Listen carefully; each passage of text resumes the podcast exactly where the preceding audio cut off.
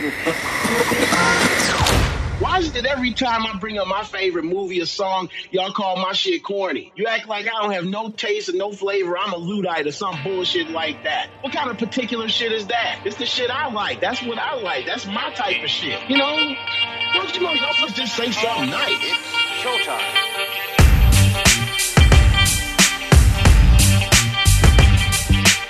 Welcome to the Say Something Nice podcast film, TV, and music news and discussions, plus reviews of the films, TV shows, and music we've enjoyed or otherwise this past week. In addition to our Say Something Nice challenge, in which we challenge each other to say something nice about the best and worst in pop culture. Be sure to check us out at ssnpodcast.com and on Apple Podcasts, Stitcher, Acast, Google Play, and TuneIn. Be sure to like and share the show on social media Twitter, Facebook, and Instagram, where we are under the handle SSN Podcast. And be sure to comment and rate us five stars on iTunes and Stitcher.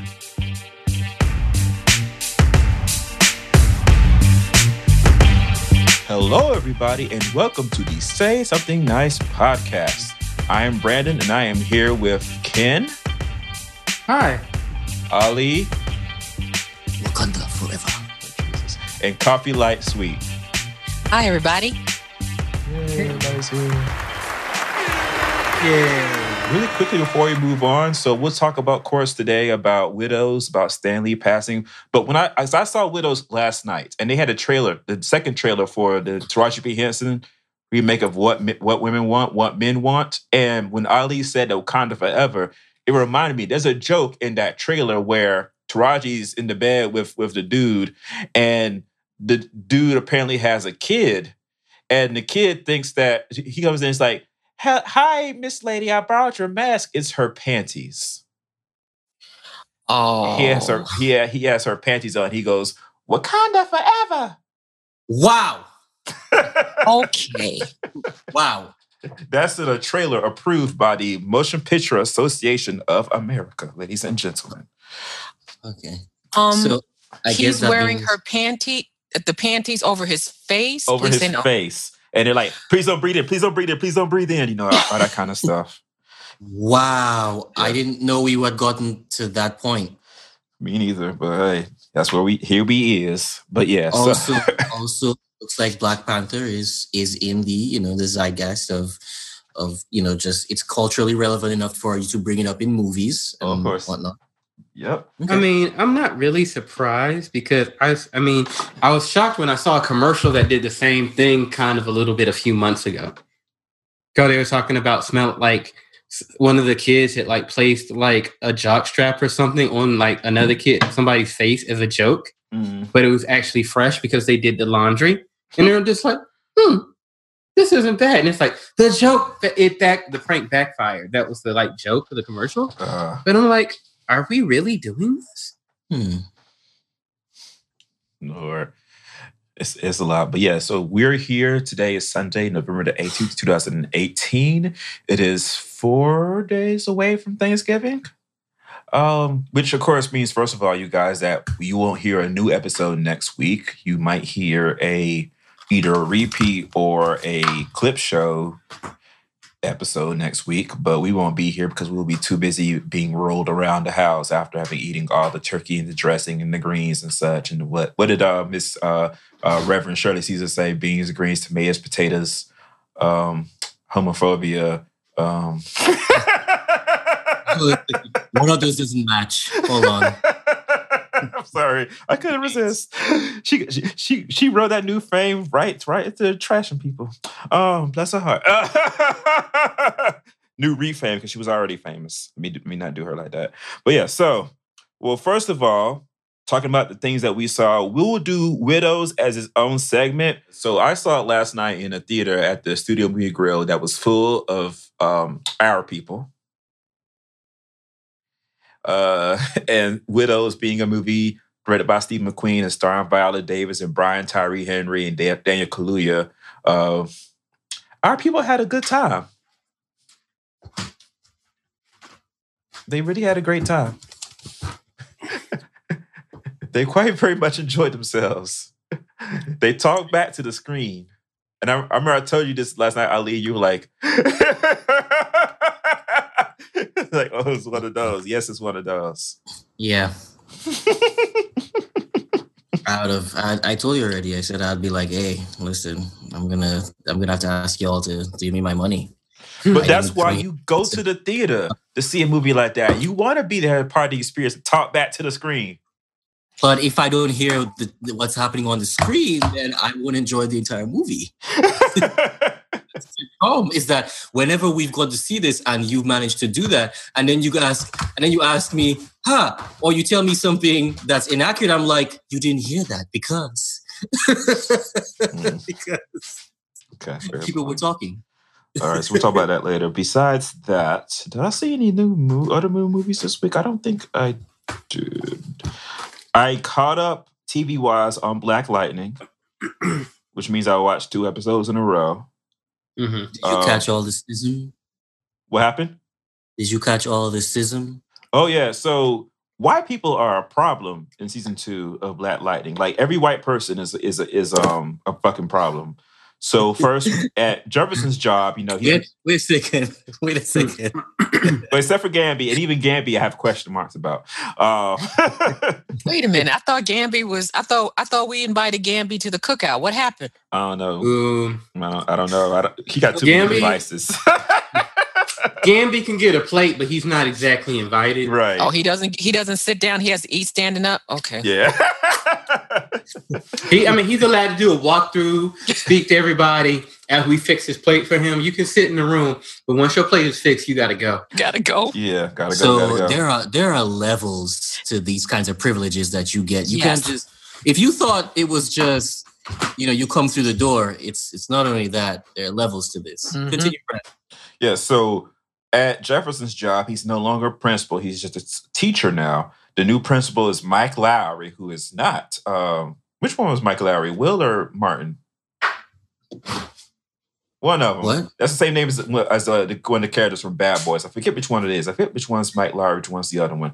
But he's definitely not that. He's an uptight, quasi-racist piece of shit who wants to change all the rules of this charter school that was designed to help mostly black boys and girls to better themselves and get out into the world to do things. It's like a fight at the school, and Jefferson breaks the fight the fight up and stops the kids from fighting, gets them to shake hands and everything. And then Mike Mike Lowry shows up talking about which one of y'all children started the fight. And uh, the one they identify that one. He's like, "Congratulations, you've just been expelled," and suspends the other one for a week.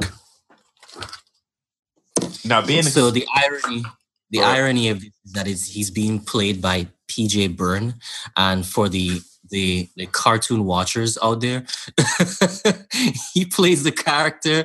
He plays a character in Legend of Korra, who just happens to be the exact opposite of everything that this live action version of himself stands for. uh. So it is funny. It is. Ju- I see him on TV and I can't get as upset because his voice, his voice is exactly like the character that he plays on the show. So I'm like, I'll, I'll- be he- upset for you. I want Jefferson to slap his ass he- across that why is desk. the character? Why is that character being so racist and wrong? Stop it. I hope he turns out to be like have superpowers and be a bad guy so they can really kick him around the fucking school. I'm about tired of Oh, him. you know the funny thing is that's what they haven't explored uh, on the on the show yet. It's somebody who happens to be anti-meta human, and suddenly that person starts to manifest powers, and then they ha- they're gonna have like an internal conflict between what should I do now that I'm with them. Give him give him time.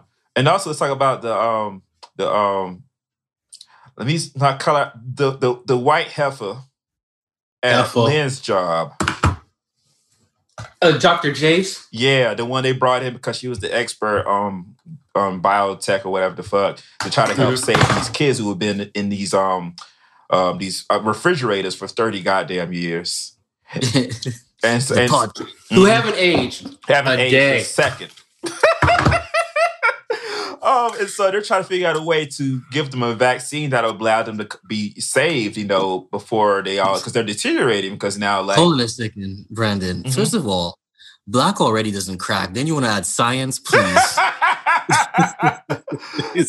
and all of these simulations apparently were like, you know, oh, we can't save them, and then all of a sudden, and then like, and Lynn was trying to.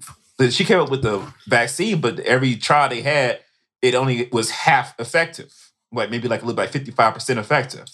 And so Mhm. then all of a sudden the white woman comes up about, okay, you were right. We could find a way. This way it does, it really is 100% effective. We'll be give it to everybody all at once. And he's like, really? Let's do it. And so they did it. And then all of a sudden half them damn kids died. And she's like, well, white woman's like, it, Liz's like, you told me that it was gonna save everybody, white woman. Well, I just told you what you needed to hear at the time. Look, we saved half the kids, bitch. When Lynn punched, Lynn punched the fuck out of her, and I said, that's what you do. You, you, you. Brandon. I was tired of her. And she said, y'all put her back whatever hole y'all got her out of. I would have said, put her under the hole. Do like Viola Davis in uh, Suicide Squad. Put her in the hole and throw away the hole. Is. Put her into one of them pots. See how she like it. Killing black children. Put her up on murder charges. Besides that, uh, Jennifer being dizzy over goddamn Chuck Clayton is getting on my nerves.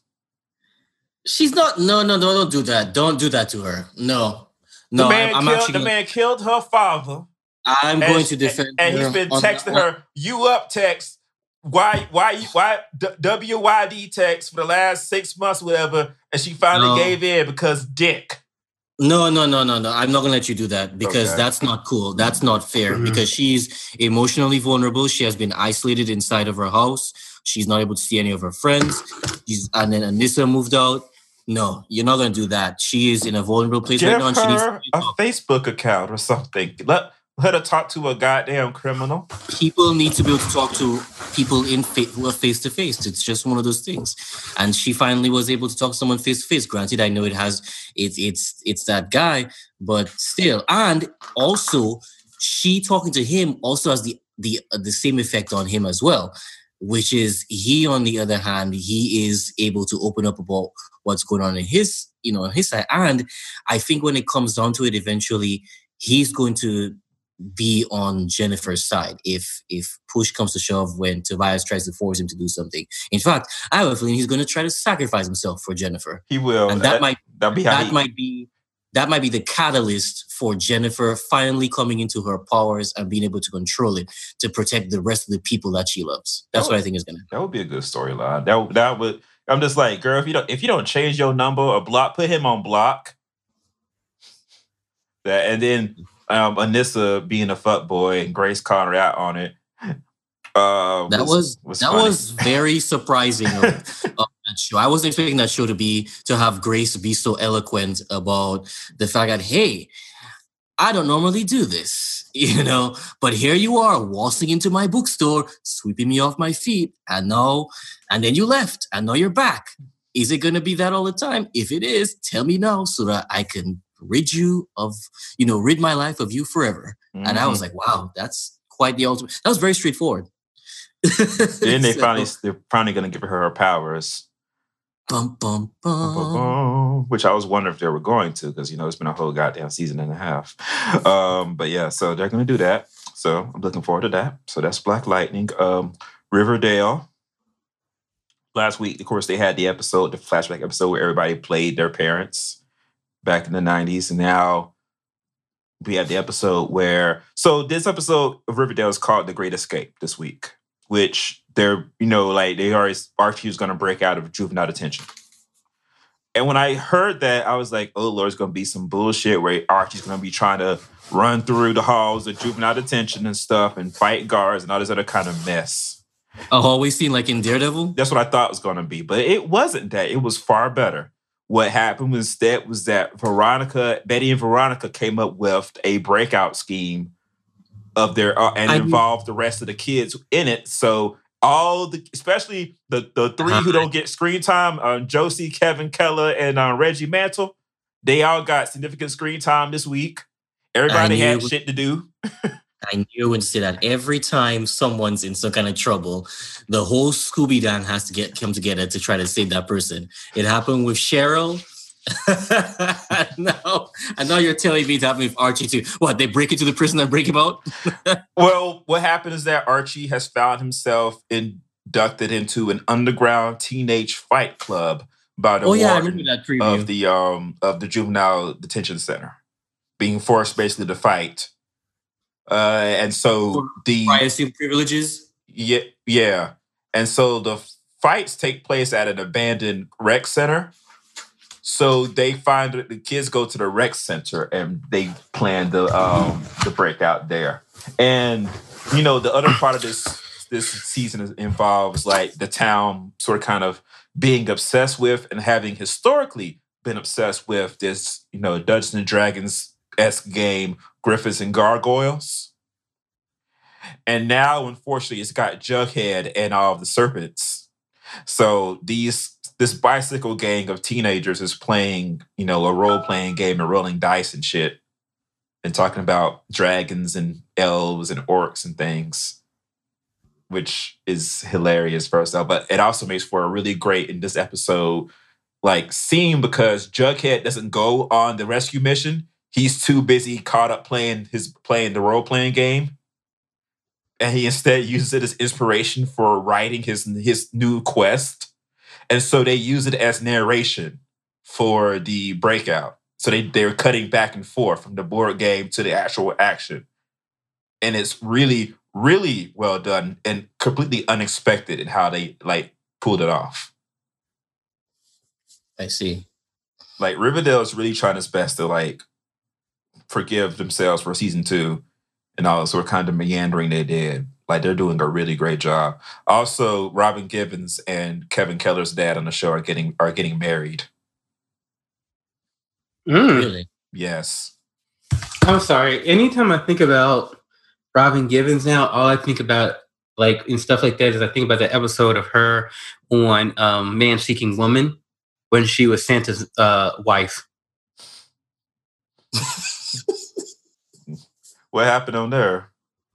Basically, like this, like this, um, one of the they like on Man Seeking Woman. Every season they would have one episode where it would be like Woman Seeking Man, but it, which was about the main character's sister. But this time she was having an affair with Santa Claus, doing all the freaky stuff that Mrs. Claus wouldn't do. All right. So I don't want to give a lot away, but Robin was coming through like trying to like clean house and let her know what the real deal was. Wow. See that? That's so. Is that what Santa needs? Yep. A strong black woman. A strong black woman. Who else gonna take care of the workshop while he gone? Wow. Could get, get them else in order. Getting the toys out on time. And it's funny on, to go a little bit deeper into spoilers than I probably would or Eric otherwise on Riverdale with um Josie's mom and Kevin Keller's dad. In the flashback last week, we learned that they had apparently been dating on and off since 1991. But their parents kept them apart when they were teenagers because racism. But they are since they are both still living in the same town, like now that Kevin's dad is leaving his mom, you know, now they're gonna try to like Wait, so you're telling me that that they've been that that basically they've been cheating on their own spouses all throughout these years? Is that what you're saying? that is what I am saying, yes. Ooh, Robin, you're going to hell if you don't pray.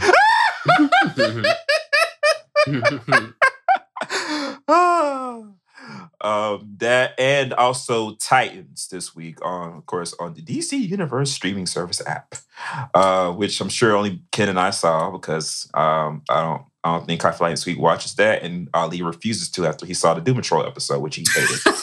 Why? he went into it last week. Ken basically he thought it was um, boring. He didn't like the characterizations, and what else did you say? That was some bullshit. yeah, that's pretty much it. Yeah. you know, It was, I thought it was a. I mean, it was a shameless like um Backdoor pilot. backdoor pilot, but I enjoyed it for what it was. Um, yeah. But though now this last episode kind of let me down a little bit. Even like well, well, let's let's I- let's I- set up what it is though. So this I'll let you start. Just a second. I mean, I'm going to get a peanut butter truffle and I'll be back. okay. All right. So this week was the episode is ca- titled Jason Todd. And for those who read enough comics, you know who that is. For those who don't, so in the Batman universe, there have been multiple Robins. So basically, like Batman's had several different teenagers and kids who have been his Robin. The Mhm. first and most famous was Dick Grayson. And so in the second, I just want to let you know, Brandon, that nothing about what you just said is problematic at all. So The second was Jason Todd. so basically, what happened was that Batman and Dick Grayson basically had a falling out, and Dick Grayson went out on his own, and that's sort of kind of where the Titan show picks up. About a year after Dick Grayson sort of struck out on his own, he's still Robin, is still wearing the costume, and he didn't know that Batman had appointed a new Robin, who is Jason Todd Mhm. of course, in the comics, you know, both Dick Grayson and Jason Todd were still under the age of maturity when they first met each other. Dick Grayson was around about 16, 17. Jason Todd had to be a good strong 12. In this show, Dick Grayson's closer to like a 30, I think. Like he's definitely his late 20s. And Jason I think mid twenties. yeah, Jason Todd is 19. Mm-hmm. And so in this episode, Dick meets Jason, and he's Jason's all like, you know, it's so cool being Robin, you know, and fighting bad guys and everything. I get to drive the Batmobile. He lets you drive the Batmobile. He's like, yeah. And so Dick is trying to tell Jason, this isn't this isn't the life you want. You know, like he he leaves the other Titans behind for this episode, more or less. It was basically in the background, sort of kind of. It's a, it's almost like what do you call those episodes? The um, a pock not pocket episode. No, bottle it- episode. It's not Hmm? really a bottle episode because there's a lot of shit they do. It's more or less like a Robin focused episode. It almost feels like an episode of a Batman live action TV show more than it feels like a Titans episode. in, in a bad way. I didn't think it was really a bad way. I- I Um, mean, I li- the parts I liked, I liked, but the whole thing about the the the villain, the main villain in that stuff, it just felt like, oh, this is the episode where we're going to be really cheap to save on budget. Uh, yeah, the villain is the son of the man who killed Robin's parents, and like, and like he like his dad went to prison, and then during the transport, Robin stopped the convoy and and took the guy out and started beating him up. But of course, because he had snitched while he was after he was arrested, the um was it Tony Zucco, the gangsters who sort of kind of were his employers found him when Robin was beating him up and started shooting um, melting acid at him. And he's begging Robin to help him. Robin's like, no. And basically, he lets the guy die. And so the son, who's now the melting man, because this those same gangsters came after his whole family, he's the only one who escaped. He's now using that same uh, acid to burn people. He's now the melting man. He's gone, gone and killed every single last person who was part of uh, Dick the Flying Graces. Who's part of, of was it? Whose circus is it? It's a name to the circus. Haly Circus that the Flying Graces were the star attraction of. And the last remaining living person besides Dick Grayson is uh, Clay, the strong, um, strong, who is Atlas the Strong Man, who's played by a black man who can't act very well, but he's a big and muscly, so you know that's how he got the part.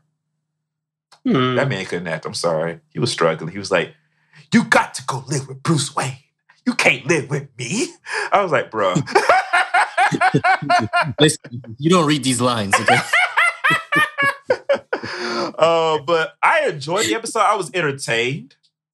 Uh, they, they definitely pushed the other Titans to the background this week, and Jason Todd has every single last vice and personality problem you can think of. Is particular like I know he was a street urchin in the original comics, and then he revised his origin What to make uh, him you nicer. in, the, in this antiqu- antiquated vernacular? I mean, he, he was he was a street I'm joking urchin. with you, man. He was he was Oliver Twist. He wasn't no Oliver Right. Twist. He was a goddamn homeless kid who was breaking the goddamn law all the time. I And he mean- ma- he bet back I because he mean, tried to steal the wait. Batmobile. I mean, well, I mean, if if he didn't discover by Bat- Batman, why didn't he get? If he got found by a wizard, would it be the same story? It would be the same. Well, Billy Batson Yeah. is also a street urchin. That's not Yes. up for debate. So imagine if what if Jason Todd became Shazam? Oh, ooh, that that that's a what if for your ass. That's a comment needs to be written. What if Jason Todd was chosen to be That Shazam? could that could be an Elseworld um Yeah, that, that- could be an Elseworld um story? chapter It really could. or, or story in it. It's so Jason. Yeah, and then so- you could have like you could have thoughty thoughty Shazam. Thoughty Shazam. You think Jason Todd is a thought? I think Jason Todd would turn into a thoughty Shazam. Okay. Okay, we're gonna move forward. Um, you gonna have to um atone for that one day. Uh, so, when it happens, come find me. so Jason Todd hates cops, and it, after the whole, you think the mission is over, the cops come in to arrest the bad guys like they usually do in a Batman episode. Jason Todd goes to beat up the goddamn cops because he hates cops. He's hated cops his whole uh, like adolescence, and he kills a good majority of them and maims the rest. And Dick Grayson's like, "Whoa, what you doing? Fuck these cops! I hate fucking cops. They always beat up on me. Now I'm gonna beat up on them." And he's like, "What? Batman would not let you just beat up cops. Oh, he. I'm sure you wouldn't, but Batman ain't here. I can do whatever the fuck I want. You know what the difference between me and you is, Dick? I know who the fuck I am. So who the fuck are you?" And then you, after this little read, he, gave, he sort of kind of looks off like like a shady bitch and walks out the scene. and I, I was in my chair. I was like, a read. 'Cause I Who? Well, I mean, the whole find? the whole episode, I was really waiting for Jason to read him. to be quite honest, the whole episode, I'm like, the. I mean, it was just like he was he was Well, doing Ken- everything. how- He was Yeah, like, be, that makes huh? sense. I mean, that makes sense, right? Because it's only it's only two main characters in this entire episode, right? So, and if and if you have Robin trying to to convince himself that whatever he's trying to do with Jason is right, then the only person left to really read, you know, Rob, um, you know, Dick is, you know, Jason. Right. I did like when Jason said, you know, he gave you an out. You should have just took it. Bam. Um, yeah. but that the whole thing I just did not like the melting man. Like the the whole thing with that character with me was just cheesy. It just it just felt like an episode of Gotham. and, I can see that. and and not in a good way. Um but the stuff before it was good. Um I like how Starfire still stole the show, even though she was only in there for like three to five minutes. Uh, or her new jumpsuit. Ali hadn't watched the shit, but he found a picture of that jumpsuit and he sent Man, it to me. that was shift to here and back. People were just like, whatever this number was, because there was a a set online, and people at first thought it was a dress, and people were just like, man, this dress is crazy. And then someone someone said, wait, and then they zoomed in on the dress, and they were just like, this is a fucking jumper. Holy shit, she's wearing the fuck out of that. Uh, if you had watched the episode, you have known it was a goddamn jumper. Yeah, well, I didn't need to zoom in, by the way. I could tell I was a jumper from the start. So, you know, I'm just saying. I'm sorry, Kim. What was you going to say? No, not that I mean, and she still slayed in her satin. yes, she did. Um, like my thing is, even though she it like the outfits for, and stuff for Starfire do not look good in like just pictures or stills, but and, and Anna Diop is like I can't wait to hear see her in that film from who is it Jordan Peele. This is my first experience with her, but clearly she is a star. yes, she is. Oh, yes, she is. I mean, she steals every scene she's in. This is not the classic Starfire, but she I'm I'm like, wow, like I didn't know I needed her. And the, like the it's like, you know what, she's the grown grown up version of the smart little black girl.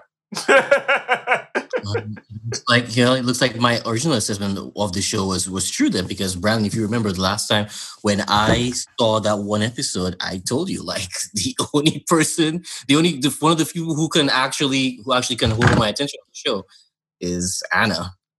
Mm-hmm. People talk so all that shit when they got. Well, got I mean, they, behind the they'll scenes probably still talk shit, right? Because they'll say, "Oh, well, I guess she's okay." You know, they won't accept it because they don't want to. They don't want to show that they're wrong. Right. So, But yeah, I think that's everything I watched. Um, Ken, what about you? Um uh, I'm trying to think. Well, I watched the uh, finale of American Horror Story this week. Which um yeah, I have good things and bad things to say. Good is um Well, usually American Horror Story by this point, they they figured some kind of way to fuck it up. Mm. Like they'll introduce some like eleventh hour element or some stupid thing. They're like Stevie Nicks. Right. Like that'll just be like, what? And like, you know, I was into this. I was riding with y'all. I'm like, Tara, I was rooting for you. We were all rooting for you. And but and they still kind of mess it up a little bit. How But not that- I'm so curious. I, I, it's a spoiler. oh, but, really? uh, okay. But basically, you know how you have basically it, it's the last episode, and you have Mallory, who is the new Supreme, who's supposed to fight the Michael, who is the Antichrist, right? So you you expecting a big magic battle with for these two to go back and forth, and you don't get that. Oh, Um, the best part of the episode was Angela Bassett coming on for two seconds, talking about she needed the help of a powerful voodoo queen, but that ain't you, sis. Um, I guess that's kind of out of context. But uh, anyway, Angela, it's something about seeing Angela Bassett act like uh, Patra. Um, people people were really wondering if, whether or not she would show up on because it, because she was in Coven last time, but she unfortunately yeah, they said she, she was killed off screen by the other black woman. I can't remember the name. Whoever played Tara's mama on True Blood, um, and she became the new voodoo queen. But uh, Ah. basically, she comes back. She comes back in this episode um, to basically gi- give you a little hip sway and uh, like f- uh, fold her, br- like move her braids back and forth. Like what was that girl from Friday? oh like the GIF. Yeah, oh like my this. You ain't And choosing I'm lie, Craig. Her. y- Uh, yeah, but you know, move raised in that it's like, which I love that because I love seeing Angela do that. But that's pretty much all she was able to do this episode. Like, if you gave me like just, she just needs her own season. Well, she's probably busy with that other show, right? That nine one one show on on is it on NBC, Brandon? It's Or on, it's on Fox. Fox. Fox. yeah. Okay. I haven't watched that, but um, which I should. But no, um, I'm sorry. They should have made time. Angela gave gave me everything I was needing. She was the best part of the whole episode. Um, damn, can I spoil it? Did they, did they bring up? Did they bring back the racist white woman from Coven the first season? Remember? Did they Which bring one? her? Ah, Oh no, they didn't bring her back. They, Oh, I mean, no, I take that back. She was in the show for two seconds, but it, she Okay, was. so- it wasn't important that she was there. Oh, okay. Um, I I kind of want to spoil something. We're gonna say spoiler. Okay, uh, Ali. Yes. we'll give give you ten seconds, but you you want to know how they got rid of the the Antichrist? Go ahead. Oh wait, first, uh, um, anybody on the show currently um, wants to see American Horror Story this season? Um, Apocalypse. Y'all go ahead and spoil it away. I'm good. Okay, And yeah, and just Okay. okay. for anybody listening. all right. So instead of them having a big magic battle, they go back in time and she runs him over with a car. Oh, oh, that was anticlimactic. Right. Oh, That's it. They- That's- she goes. that's what it takes to take down the Antichrist. Uh, Yeah, car? they go back in time when he was not quite as powerful, and she just ro- ru- runs him over with an SUV, and then she goes backs up so over him just to make sure he's good and dead. And then the um Angela, I can't remember her or whatever the other white woman who's well-known actress. I'm mad I can't remember her name. She was playing his grandmother, and she came out, and he was like, "Help me, help me." she was like, "No, you're dead, you little shit," or something along those lines. Um, so that's Well- what it was kind of like. And like it was funny, but it was kind of like, really, this is what you give us in the end. This is like how you fail us. Anyway, uh, but I will say this is still one of the better endings I've seen for a season of American Horror Story, which is, yeah. So Okay, interesting. Um, how was um, what's what's your girl? Um, the the black girl from from Coven. Is she back? She was back, right? uh, Queenie? Queenie, Yeah. yeah, they brought Queenie back. Okay. Was she good? Yeah, Queenie's good. Okay. Cool. And did I watch anything else really notable this week? Not really. I've been keeping up with The Gifted. The Gifted really didn't do much for me this week because it wasn't memorable to me. Um, I just don't like Boo Boo Kitty as the head of the Hellfire Club. Sorry. Um, Ali likes her. So Ali, I I still have sitting in my post my um my my post drafts uh, episode where Ali just talked about the gifted for like a good strong half of an hour by himself, So, and I was like, uh huh, you know, yes, because I the haven't funny watched thing it. that is I didn't even realize that was Boo Boo Kitty until until like a couple episodes in and somebody linked somebody put the two pictures side by side and I was like, oh my god, that's a chick from Empire. I, Just didn't even realize. I guess I guess that's what happens when you have you know certain kind of makeup and a hairstyle and all that kind of stuff. Maybe it's- it's just transformative, you know, or you could just read Mhm. your opening credits. I'm sure. or that. Sure, you can, you can do that if you want to be technical like some people. Sure. Or you can listen to say be in the say something nice podcast group where I posted the article when they hired her to be on the gifted. I don't watch the program, but I just knew she was on it. You know, where are my car keys? Like, but yeah, I, I, I, I saw that episode too. This episode you talk about, Ken, and um, yeah, it wasn't big or spectacular. I, I don't know for some reason when it comes to the when it comes to the gifted, like I rather, I rather casual shit happening, like domestic shit happening instead of like big wow things. I, I don't know the Mhm. finale of the episode was like I was expecting that to happen because you know this is probably going to be the twist where the brother decides that you know what maybe being in this group isn't the best thing for me. so, but yeah, All right. Um, anything else, Ken? Uh, uh, nothing else. I'm still like going through Daredevil, which I'm enjoying. Uh, I forgot. are you liking the main antagonist? Are you liking him? Yes, of course. He's he's making the show. Um, but yeah, I mean, I'm I love the changes. I love the episode where they really showed uh, Bullseye being Bullseye. Like I thought, like I like the reinvention of his origin. Um, and the like the way he's like you know, in the comics, the idea is that Bullseye never misses, and they kind of show like how he's contrasted to you know Daredevil as a character.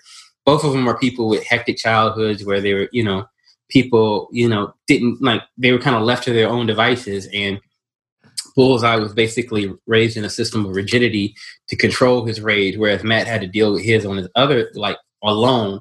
Um, Daredevil is a better like even in the fight scenes you can tell they're like they're different. They're both very formidable. Even though Daredevil's getting back up to speed, he's a better close up fighter. Like you do not want to deal with Daredevil like up close. Whereas Bullseye, because you know his ability is to shoot people, he's a sniper. he's, he's a range fighter. Yeah, he, like the when he threw that like that um ball and hit Daredevil in the face and like ow, Dude, that the you know so the funny thing is watching daredevil and watching bullseye in particular in this in this season Mhm. versus it even though you it kind of comes off a little comical how he's able to get some people with those those really really um you know really uh detailed like shots like ricocheting things off of something Mhm. else versus when you watched that terrible daredevil movie it looks so comical in the Daredevil movie, but sometimes they pull off the same kind of um, shots in Mhm. this one, and it looks so much better. yeah, yeah, yeah, yeah. Especially when you know Matt is blind, Mhm. so he can't see something coming straight at him in the air. So when when he gets whacked in the face by something that ricochets off of something else, Matt can't he can't do anything about that because Matt's reflexes aren't fast enough to deal with Mhm. with with with stuff like that. So it, it's it's really interesting to watch these two. Also, Ken, I have to say, hands down, when they did the origin story for Bullseye in the show, Mhm. I thought that was a really fun and different way of doing someone's origin story. Instead of going, this is a flashback, and the entire episode is a flashback. Instead, it was it was basically um, you know, Kingpin reading through files and him basically watching the phantom of the of Bullseye's life sort of walk around him as he's reading the files. And I thought that was a really fun way of showing someone's, you know, origin story. It's, you know, people do it the, the flashback way all the time, but this time, you know, I thought that was really fun. All right, cool. Sorry, I'm chewing. I had mute on. Um, Ali, what have you been watching? Um, well, more or less the gifted. I usually give the gifted like like two weeks and then I catch up because you know, reasons. Um other than that, um eh, like I said, I gave um I said before we started recording, I gave She-Ra on Netflix a try. and um, She-Ra you know- and the Princesses of Power. Oh, sorry. Yes, She-Ra and the Princesses of Power. Um, I gave it a try, and honestly, from basically half an episode that I saw um, before I got distracted, I actually liked what I saw. And then I went online and did some more research about what's going on, and I found um, editors' notes. I found artists' um, sketches and drawings, and you know, art of blah blah blah, and I want to watch more of the show. I'm interested. I want to see more of it. Um, before we started recording, you guys asked me, um, is this show something that adults can also sit and watch with their kids or, you know, younger people? And I think so. I think it takes that approach just like um, like Steven Universe on Cartoon Network does, or something that's smart and witty, like um, um, you know those other those other uh those other sort of um what what do you call those have we come up with a genre for shows like that that are progressive cartoons for kids is there a genre now or or are we just going to just rope them all in with all the other stuff we used to watch when we were kids I don't think it's really a genre. Young adult? Maybe young Huh? adult. I can see that. Maybe young adult. yeah but but this unfiltered young adult though that's happening this this thing that's happening recently in on, You're on TV. burying the lead a little bit. The show Yeah, okay. is super fucking yeah so gay. sorry the show is extremely progressive the show is show- very progressive It got the gay, y'all. It got the gay. the show is gay. Like it is just go go go go gay. Which- you might Uh, have one should imagine that a show based upon She-Ra, Princess Singular of Power, would be gay because now it's She-Ra, Princesses plural of power. So it just it just compound the gay. yeah, it's it's it's Themyscira after dark. wow. I'm sorry. not- I, I tried. I'm sorry. That's not right. I should say that. But I mean, yeah. That might be the title of the episode. Uh, oh no, we can't we can't do Stan Lee like that.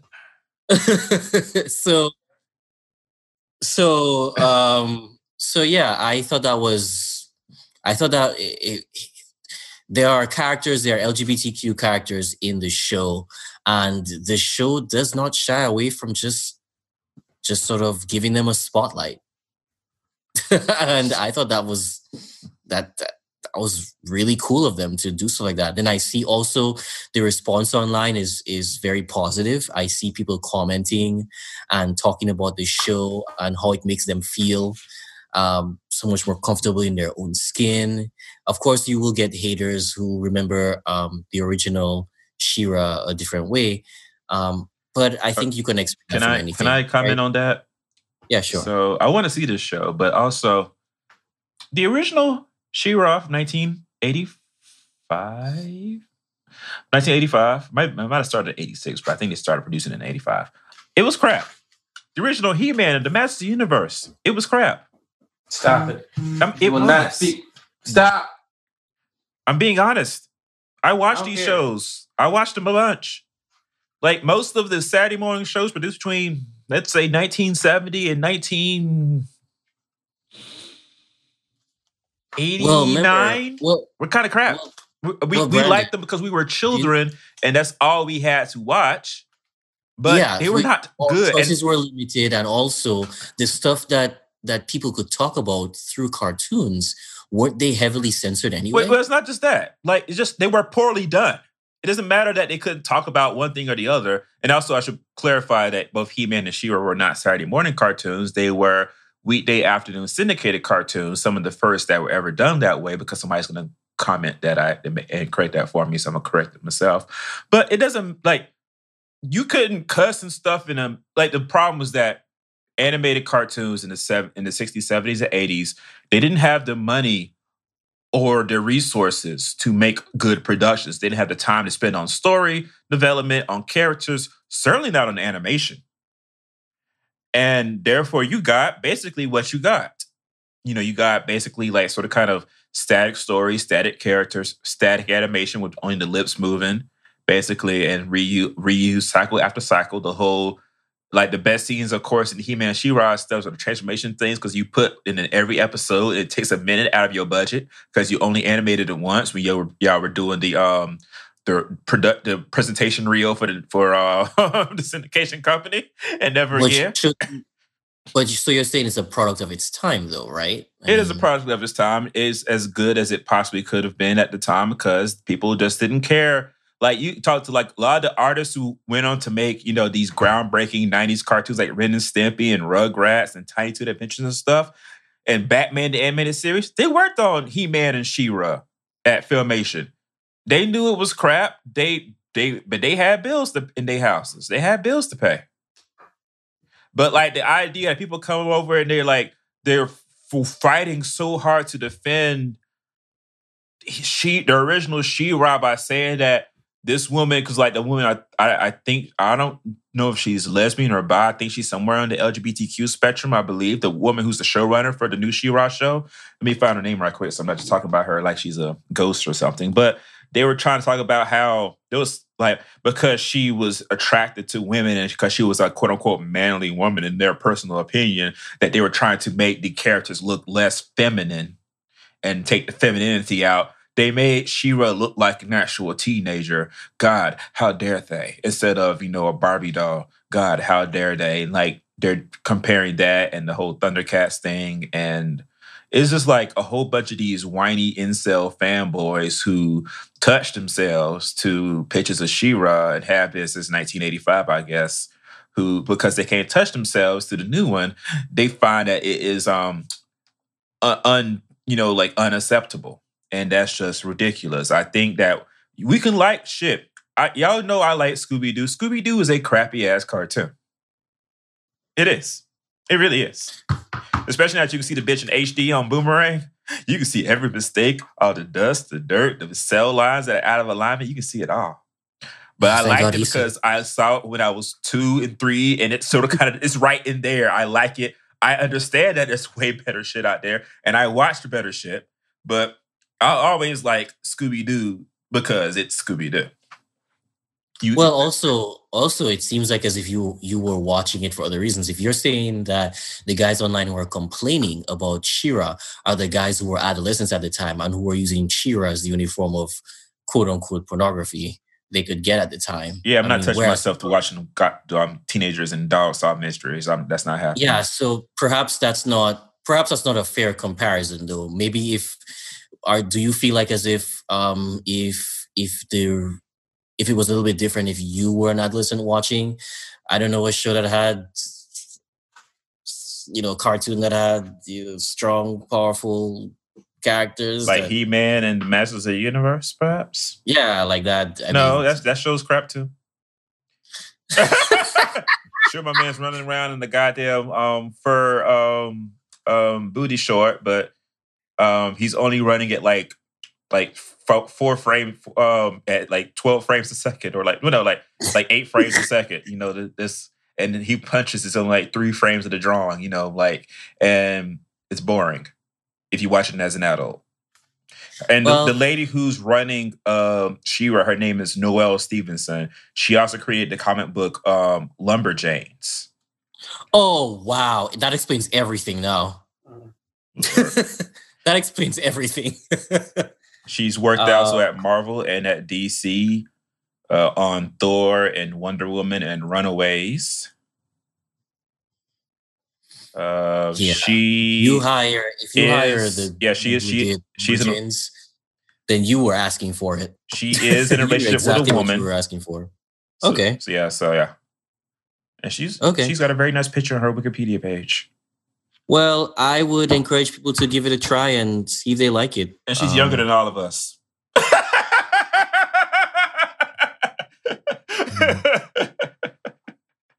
Yeah, I say everybody go ahead and uh, sample it if if you like. But yeah, uh, it's a. oh, also I, I forgot to mention um, uh, one last thing when you guys were asking before we started recording.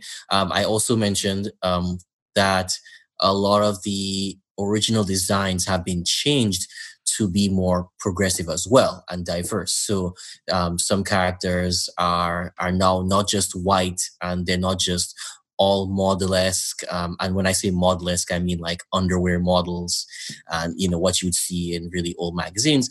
Now that they're different shaped people. Some people are tall, short, uh, kind of stocky. Some people are slender and that's, and some people are dark skinned. Some, and they're different, different hairstyles and that sort of thing. So it's.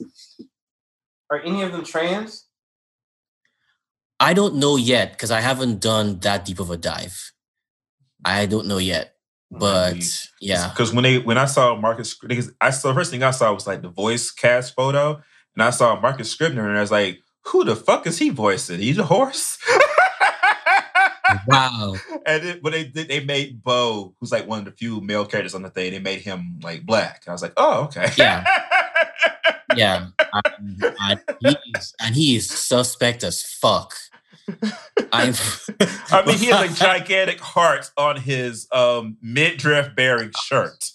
like, well, I mean, remember, no, it's not. No, it's not a midriff kind of. No, it's not so midrifty. I've seen the picture, Ali. His his his his stomach is still partially out. I mean, but it's not as midrifty as as the. At least he doesn't have the porno mustache anymore. No, they don't do that anymore because All right. Anything else? Um, I saw a Netflix uh, movie. Um, well, tell them tell them what you were supposed to see, so that they can know not to go see it because you couldn't even be bothered to do so. Wait a second. I wouldn't. No, I don't want to do that to the movie. But I was going to. No, I was going to see um, you know, Fantastic Beasts, uh, The Crimes of Grindelwald, but I just couldn't peel myself away from my place to go watch it. So, um, but that does not mean I, I okay. can't assess the okay. movie because I haven't seen it yet, and I don't want to do that. Okay. But it's it's fine. I will go see it though. Um, should I even go see it? Um, you know, tomorrow after work or something. Anywho, instead I watched the Netflix original movie "To All the Boys I've Loved Before." Um, you know, this this came about because I I remember back a little early on in the summer when Crazy Rich Asians came out. I didn't see the movie, but I watched. I listened to many podcasts that reviewed the movie, and they said that hey, you like this movie, or if you're interested interested in seeing this movie, please watch other movies with Asians as the lead. And one of them was this particular movie. And um, Ali, is this the movie about the young girl with a crush, or she sent um, secret notes and got busted, or a yeah. crush? Oh, okay. So the the idea behind the movie is that um, she she is an Asian girl in a an she's the product of an interracial marriage right? And unfortunately, and her mother has since then passed away, and so now she's living with her sister and her um, her white father, basically. Uh, the idea behind the her um, her motivation is that she tends to put all of her her thoughts in writing, and what she does is she does this thing where she would write something to a guy that she likes. She would address it and everything, but she just won't mail it. Like it's it's almost like as if it's like I'm putting a secret into here, but I'm not actually going to do anything with it. It's just her way of of you know, and I think that's I kind of think that I feel like that's kind of healthy. You know, it's almost mm-hmm. like it's mm-hmm. like a like a diary. Like some people they hold everything inside and then it just sort of bursts and then they just act out.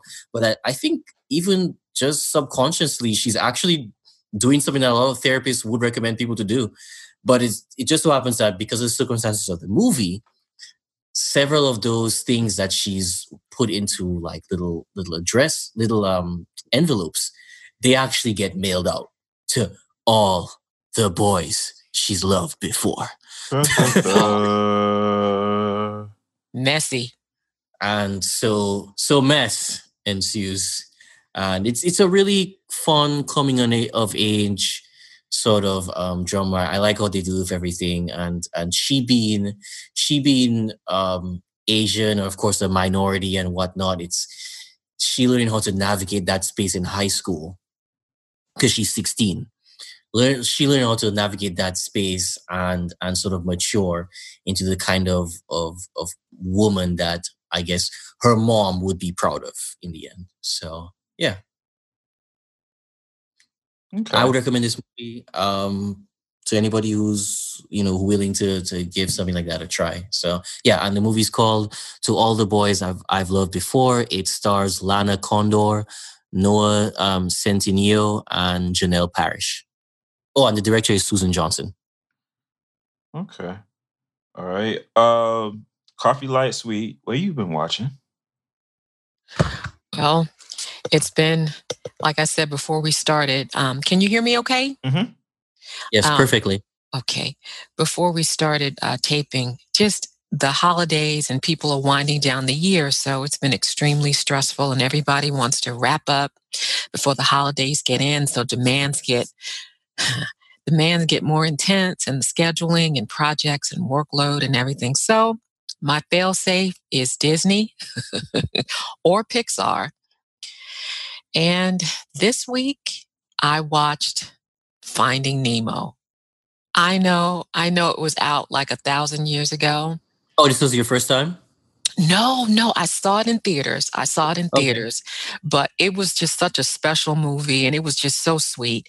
And um, I liked the lesson um, that it taught children who watch the movie about why your parents might freak out or why they want you to check in with them. And even though you may be angry with them or they may be angry at you, um, if something were to happen to you, they would move heaven and earth to try to get to you, to try to find you. Mm-hmm. And I always thought that that was such a, a, a powerful message. And guys, what I have found is when I'm super stressed, man, I pull out I pull out my animated flicks because I got to do something. it, it makes it makes sense because it's like you takes you to like a different world for a while. Yes, yes. Between social media, between current events, oh, between the um the the fires in California, mm-hmm. you know, and I'm praying for them and and and just everything. It's like you know what? Hmm. Yeah. Let me let me check out a little bit of uh, animation or something a little bit innocent so I can try to escape for a while. So that's what I did this week. that's good. And also, um, since since Coffee Lunch we brought it up, um, you know, uh, we hope everybody who's involved and affected by the fires out in California, you know, we yeah. wish them best and yeah, blessings. The air quality over there is complete shit. Like everybody um, that I've seen online, I follow a few people um, online who are over there, and they have purchased um, uh, ga- uh, masks to help mm. filter air over there. And every time they get up in the morning, uh, they've been posting like screenshots of their weather app, and it says, you know, you know, air quality you know, very poor, please be sure to stay inside or remember to carry around a mask or remember to, you know, don't uh air quality. The apocalypse. So, yeah, basically. Yeah, because like there's so much air, yeah, there's air quality. Chernobyl, 45 days later. Lord wow. Jesus, wow. Yeah. I mean, it is bad. Yeah. That's why there, there won't be an episode of the C Dub show this week because Carolyn and them, you know, they're, they're, most of them are out there in the Bay Area. And she mm. says they're out there looking like Mortal Kombat with like masks on and everything. And she says, you know, people are getting sick. She doesn't feel well. A lot of them don't feel well because, like, you know, the masks didn't come all at once. You know, it would. Well, you got a certain point before they actually started giving out free masks. Yeah. All right. Let's go ahead on to news. All right. So first up in news, we're going to talk about. We had three trailers that were released this week for upcoming movies that are all of them come out in 2019. So the first one is the trailer for Tim Burton's remake, live action remake of Dumbo that comes out March 29th from Disney. Um, and it looks exactly like you would think a Tim Burton remake of Dumbo looks. All the color is gone. um, hey, hey, hey, hey, wait a second, wait. Say what you will. That man has a signature. Yes, he does. And it's, That written, man and, and, and it's written in blood. Um, all the color is gone. Uh, Is the- this anime? Is it is it animation or something different? It's live action with C- with photorealistic CGI for the elephants. Mm-hmm. So like, Oh. and like we've got clowns with creepy makeup. Uh, there's no Johnny wait. Depp, no Helen um, Bonham Carter, but like we got the creepy makeup though still. And so, as opposed to Timothy the Mouse trying to help Dumbo, we have uh, two children, one of whom is played by Thandie Newton's real life daughter, and them and Colin Farrell, I believe, uh, Yep. who's missing an It's arm. like him. Uh, they are basically trying to help Dumbo find Mrs. Jumbo after the circus takes her away when Dumbo and his big ears become, you know, a major attraction. You know, I, I don't know. I f- didn't. So I I like Dumbo up until the fucking crows show up in the original. Mm-hmm. Like the thing just literally goes off a cliff at that point. Look at here, look at here, Mama. When I'll be done seeing about everything, you know. Um, I- wow, you know that part well. I, I do. I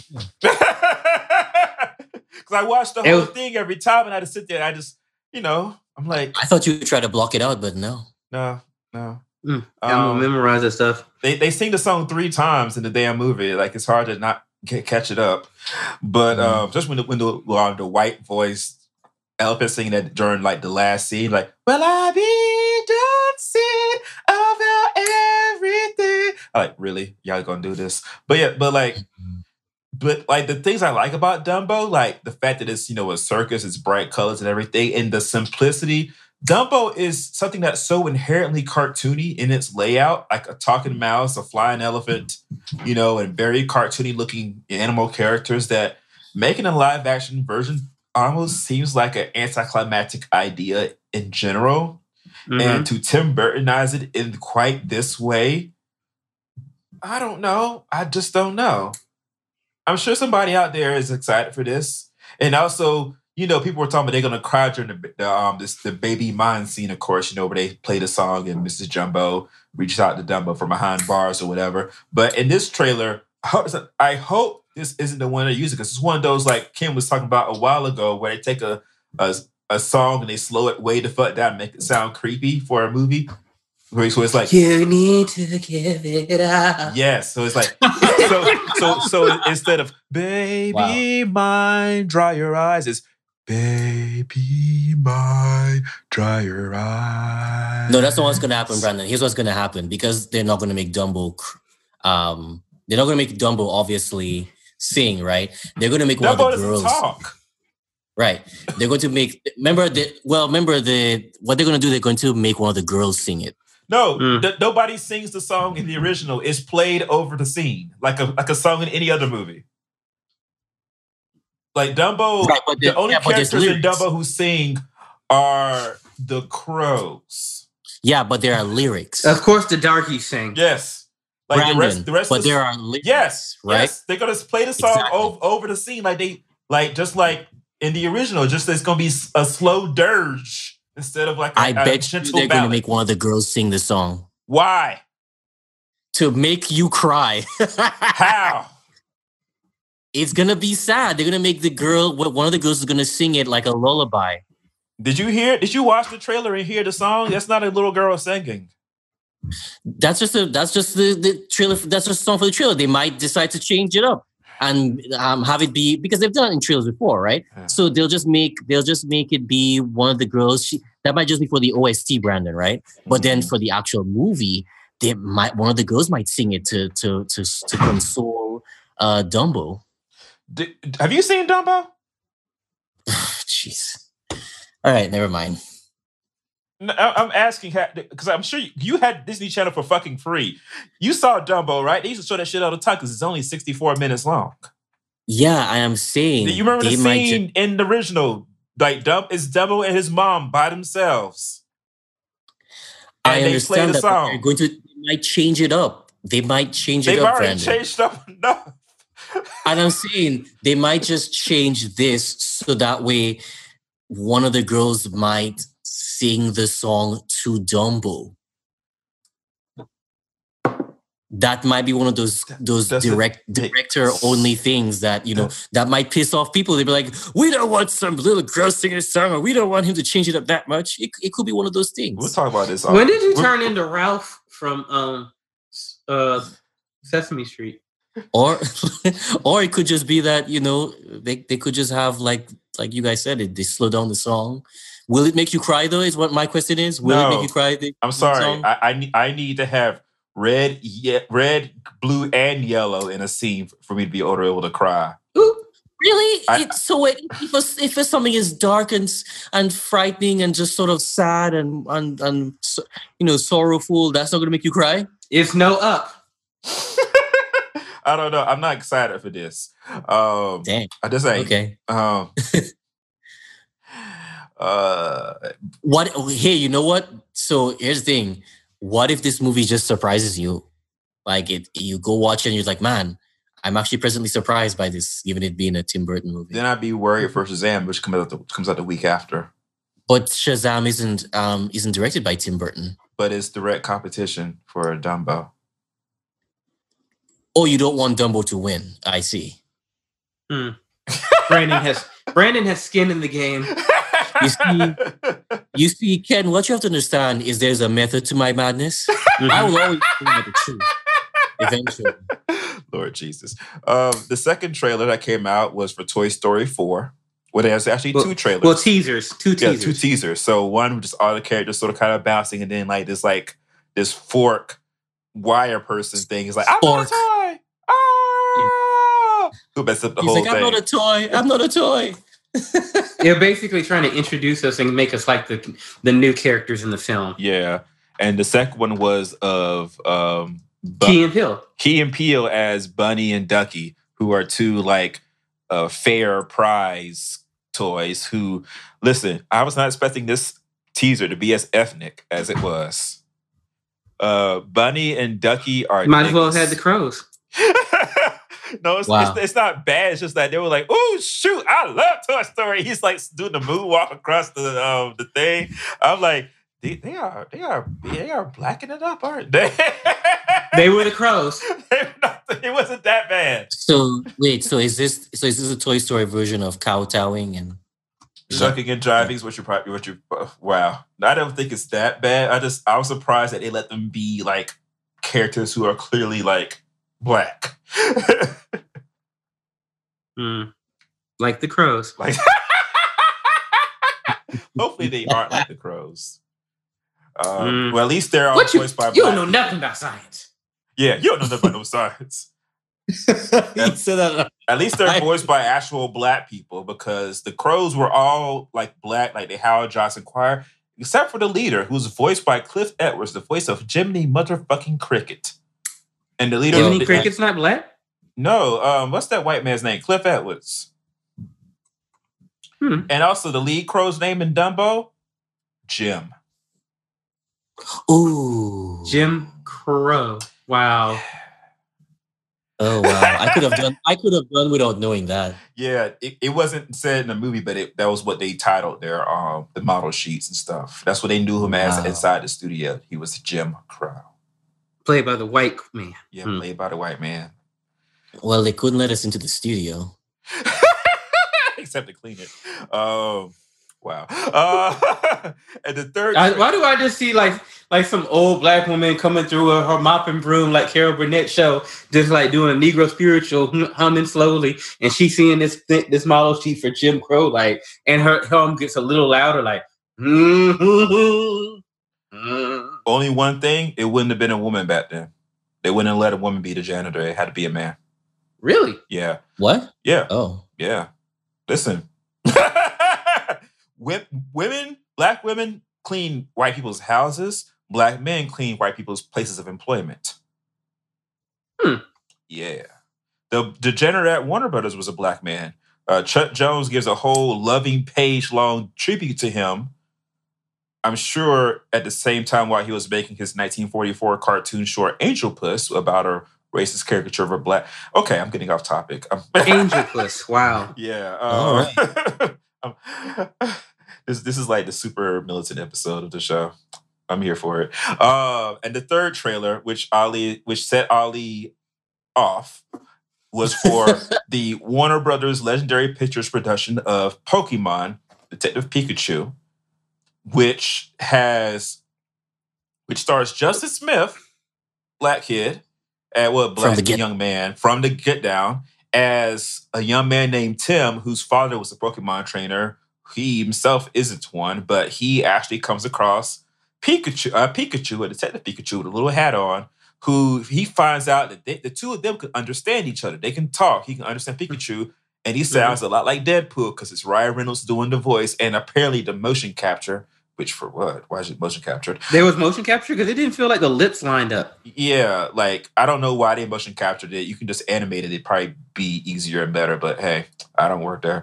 Um, and so it's the whole adventure basically about how the two of them are trying to team up to help find Justice Smith's dad. Mhm. and they're encountering on their way all of your favorite Pokemon who are rendered in um, very detailed uh, 4K CGI with fur and skin and scales and stuff. And Ali was not here for it. I was creeped out by the fur. the fur is creeping me. out. Really? But this is what Yeah. this is what these characters would look like if they were real. Like they didn't stray I'm- too far from the actual designs. They just put fur on. I don't disagree with you. I'm just saying that it creeps me out. It's the way Pikachu's fur looks. It's like when you blow dry something that has hair on it and the hair stands on end. Because you know, It looks a- like dander. yeah, a dog dog's fur don't just stand up on end. They they lie on each other, you know, like you know what I mean? So that way when you pet it, it's like that smooth sort of thing. Pikachu's fur looks like someone just blew air through the entire thing. I know he's just he's perpetually petrified. Uh, I mean, he is Kind of- like an electric creature, so that actually kind of makes sense. That Yeah, his that- hair would I mean, make would maybe I stand up like that because and, and all of that makes perfect sense. But when I watch it, it looks creepy. Like, Okay. It's just it creeps me out to watch it move and stuff. I mean, the others look just fine. Like I mean, the ones that have scales on them. what and about Jigglypuff? that one also looks creepy as heck to me. But again, like I said in the, um, I think I told you before, in the in the actual in-game like notes for that character, it is said that that character has a lot of fur on it, even though the way it's rendered because of the video game graphics, it doesn't look like it. But if it was in real world, it would actually look like that. But that doesn't make it not creepy. Well, I think it looks great. I'm excited to see this movie. I hope it's good. I was very impressed. I was not expecting to like this trailer at all, but then I, it got started. I was like, "Oh, this is delightful." People are saying that this might be the first actual good video game movie. Um, I don't know. Uh, you know, I haven't seen all the video games. None of the rest there. of them been good. Very rarely, video game movies do good. I'm trying to think. People don't like Resident Evils, I guess. Uh, None of those. Resident Evils are like glorified B movies. Okay, and Mortal Kombat was definitely that. Even though I my mean, Street Fighter it. was definitely that. Yep. All of the Street Fighters that were really bad. Um, then there was um, Super Mario uh, Brothers. Super Mario Brothers, really terrible. Fucking Absolutely. terrible. What's your name? Mario. Your first name, Luigi. Or your last name, Mario. Wait, what's his name? Mario. What's his last name? Mario. Wait, so what? Uh, Mario, Mario, Luigi, Mario. We're the Mario brothers. Really? Why did you commit that to memory? Because it, I couldn't get it out once I saw it. It was burned forever. Did you see it in the theaters? I did see it in the goddamn theater. Holy crap! Wow. I How was saw that, that shit like? on a torture. Parts of it were fun and goofy, but then when they actually got to the dinosaur world and it's like, that's supposed to be a Goomba, that's supposed to be Big Bertha, that's supposed to be a Bob-omb. what the fuck is this? Why is it like they're inside of a goddamn Discovery Zone? What is going on here? Why is Luigi very clearly played by a Latin dude? What is going on here? Why is King Koopa white? What is going on here? Why is the why is there a fungus everywhere? I know it's like that's some shit that doesn't translate well. The whole idea of that King Koopa took over and changed everybody to mushrooms. They changed everybody to a, a goddamn ugly looking fungus that just spread across the entire set of every shot of the motion picture. Just disgusting. What what is the what is going on? But Why? they but they are making a Super Mario uh, movie soon. Yeah, it's animated, praise Jesus. So so there's that. So And it's that for the people who so do you the, uh, might- the minions, So you might so find get it. some solace in you know the fact that they're doing something better to s- rid that terrible Mario movie out of your head. Bob Hoskins, they asked him what was his biggest regret. He says starring in Super Mario Brothers. Oh wow, really? yes, he did. Rest his soul. All right, next up. So Aquaman. Um, I saw an article somebody, a video somebody posted today that said DC, Aquaman's DC second chance. I took issue with that because first of all, DC don't make this shit. It'd be it'd be Warner Brothers' third chance because we forget about Green Lantern. We forget that shit, and it just, that shit bothers me.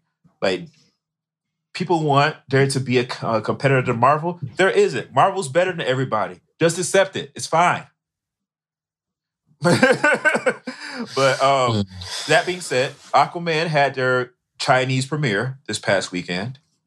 Um, Amber Heard and Jason Momoa and James Wan were there. Amber Heard wore a very nice and very edgy outfit to the premiere. And so the movie comes out, of course, across the world at various stages um, during the first couple weeks of December. We don't get it in the States until December the 20, I think the 18th. Uh, but if, no, I think we actually get it the 20th. But if you have Amazon Prime, you can actually see it on Saturday the 15th. Really? Yeah, not not for free, not for free. Let me make sure I say that. Basically, um, there are certain theater chains that, um, yeah, it actually comes out the twenty first. But you know how they show that's a Friday. They know how they show it on Thursday, so the- Mhm. the twentieth. But like on the fifteenth, which is a Saturday, if you can go to a Regal, I mean, most of your major theater chains will allow you to buy a ticket to a special seven o'clock screening of Aquaman. Um, I don't know when the tickets go on sale, but it probably sell out. Uh, apparently, they did this for Jumanji 2 and for Hotel Transylvania 3 last Mhm. year. But I didn't hear about either of those because I would have bought one for Jumanji 2, which I eventually saw and it was good. But I would like to see Aquaman early if it's possible.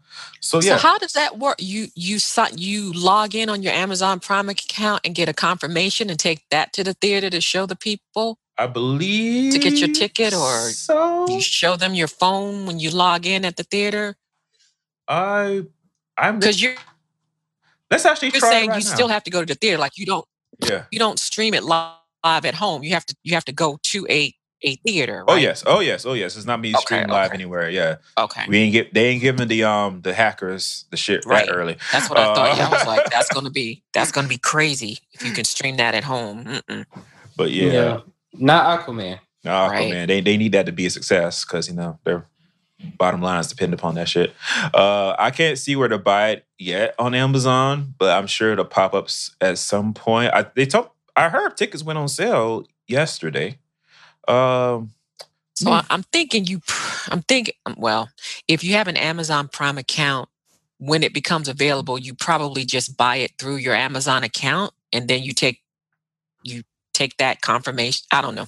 yeah, I'm just trying to figure out how this is going to work. yeah, what the mechanics are like. I'm I'm a, Exactly. I'm gonna look into it as we continue through the show and try to pick around through like the the Regal website and see if I can find what's going on here.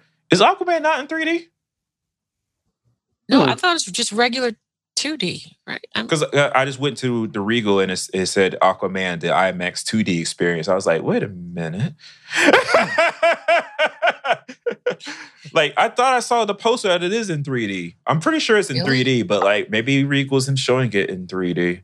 3D Uh, would make sense because of just the theme of the movie with just so many beautiful yeah, water creatures and waves and and how they're all underwater and everything and Mhm. doing Mhm. other stuff it just makes sense. I mean, It's even in from 3D. the somewhere. Okay. Even- Yeah, yeah, even from the trailers I've seen, like I really want to see that in 3D. yeah. hmm I mean, just that, like, I can't imagine like that scene where, like, the, in the trailer where uh, Black Manta like shoot, shoots his lasers and blows up that tower, and it's kind of like they do that spin around. Like, you could tell that was made for 3D. Yeah. Hmm. So you guys think uh you think uh, Aquaman is gonna bring DC back? You think this is it? Uh, I, here's the thing. I think is going to happen. I think Aquaman will be good. I think it'll be entertaining. I feel like it'll end up being underwritten, Hmm. like sort of kind of the way that Iron Man One was, where it was entertaining, but it was very clearly like we could have done more, but we wanted to go simple. I think they're going to try to use it as a regrouping thing. I don't think it's going to bring them. It's not going to bring them back to where they should be, or certainly not to where they are, can compete with Marvel per se. But it will be a good like feather in their cap as far as like, okay, this one's good. This one's okay. I enjoyed it. I don't think because looking at their schedule, there's nothing on there that's going to be like a gigantic hit on the level of like a Marvel movie that they are right now. Shazam won't be because it skews quote unquote too young and comic book fans have always have hated Shazam since 1973. Um, Joker is more of an art house film as it is anyway. They're trying to get uh, Joaquin Phoenix an Oscar. So it's gonna piss off comic book fans and they won't support it basically, but like the critics will like it and it will make a lot of money. It's cheap anyway. Birds of Prey comes out in February and it's cheap. It might do good, but it also stars Harley Quinn and what can be favorably described as B-level superheroes and supervillains. Okay. Um, and what's after that? Wonder Woman comes out in June. Wonder Woman will do fine. That that'll that'll quote unquote bring them back, but I think by then it'll be quote unquote too late. But we'll so see. my my question is, can Aquaman uh-huh. hold it together until Wonder Woman comes on the scene? Is mm-hmm. it is it?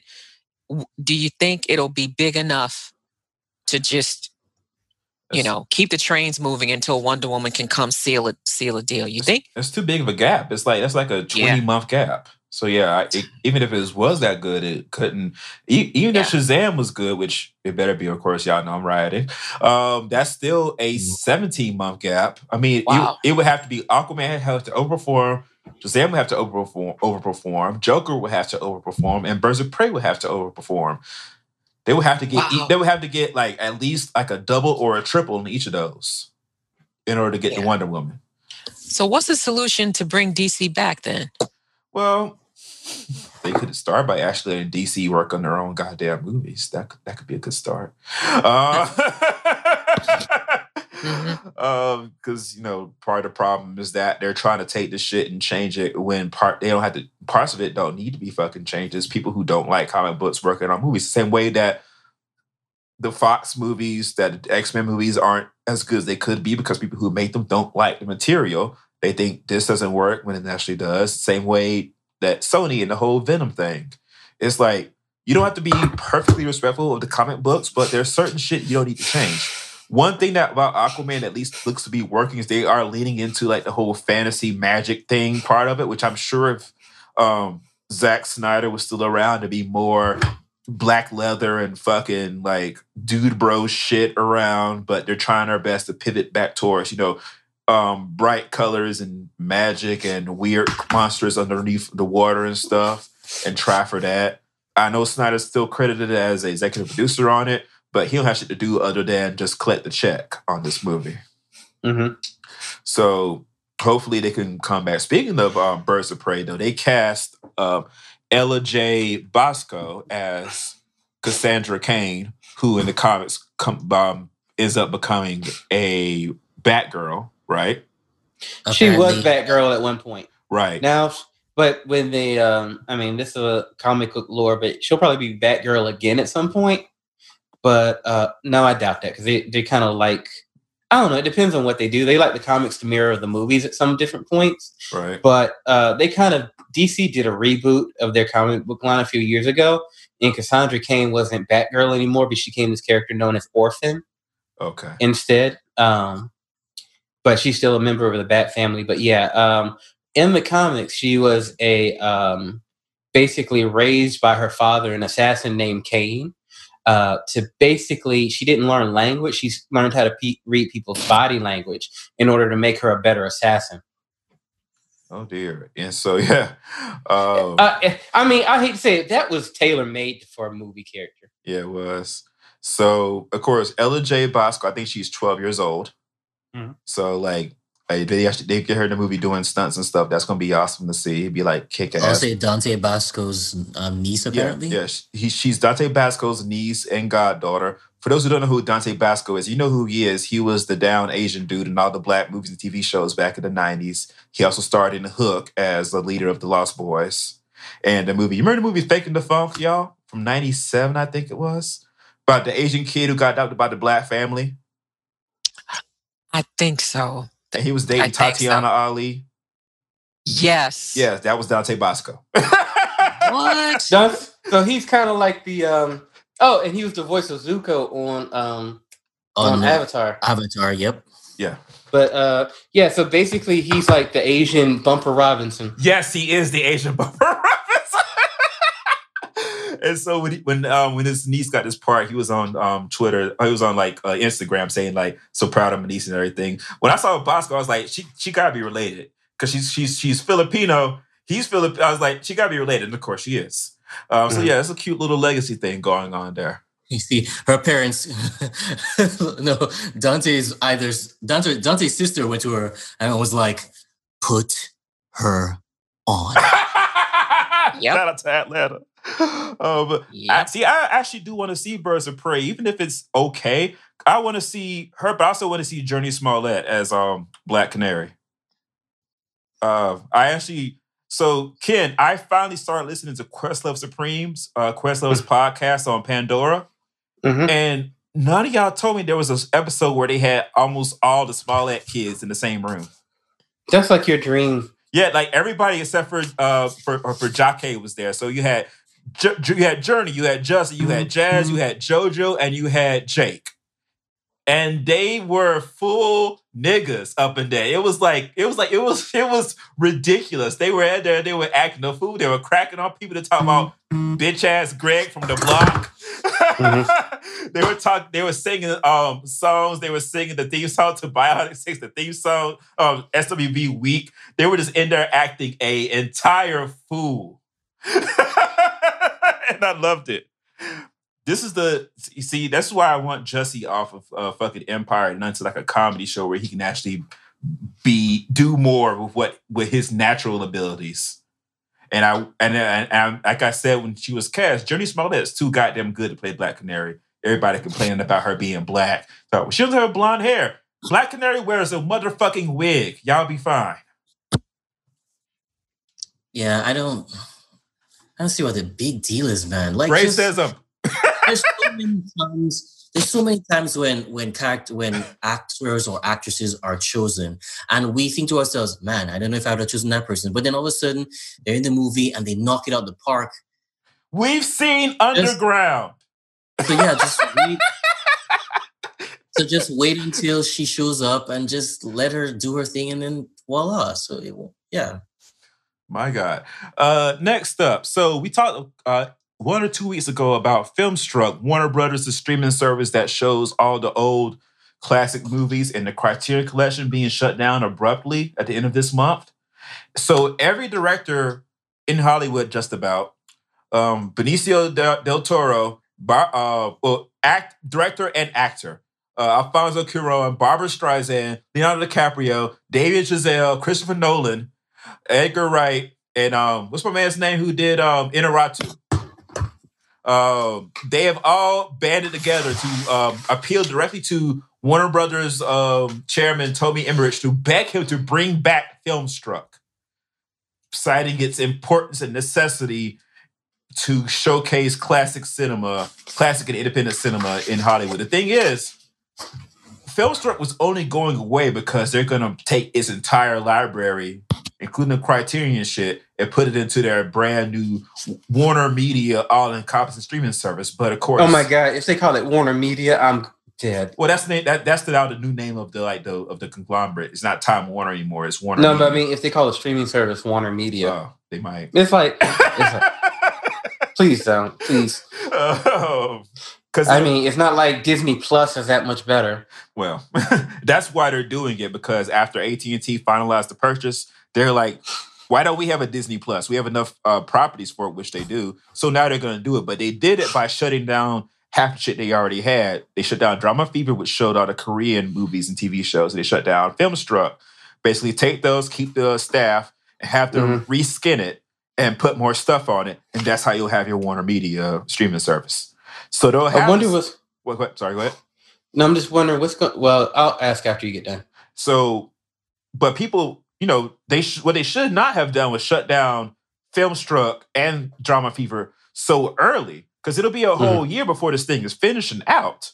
And so people are upset because uh, Filmstruck was the exclusive streaming partner of the Criterion Collection. So Criterion themselves said, "Fuck it, we'll do it ourselves." So now they're going to debut a new solo Criterion streaming service sometime in spring. But Warner Brothers will still have the rights to show the Criterion movies on their streaming service when it comes out in late 2019.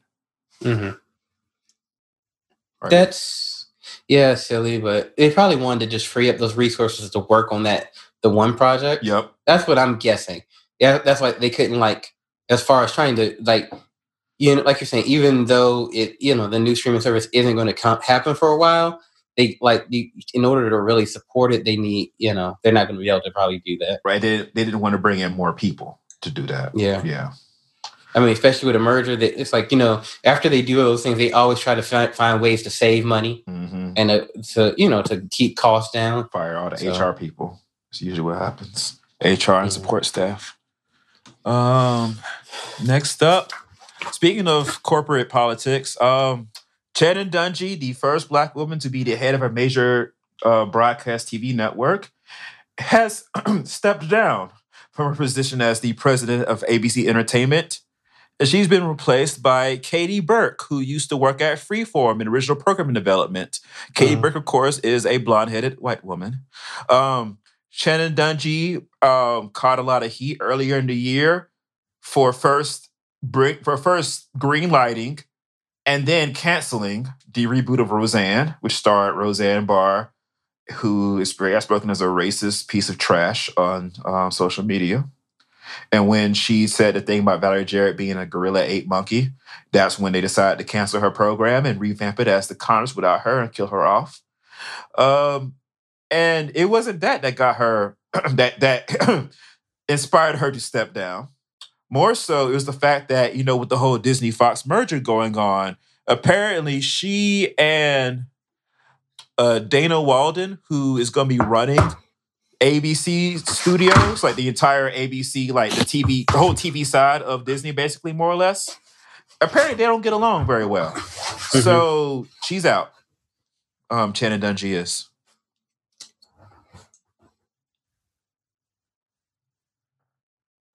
wow The rumor is that she might go work with Shonda at Netflix or with Barack and Michelle Obama at Netflix. That's what the rumor is that she's like trying to get her get on. You know, she's trying to jump ship to Netflix herself, like um, Kenya Barris and Shonda did. hmm This sounds really strange to me. What do you think really happened?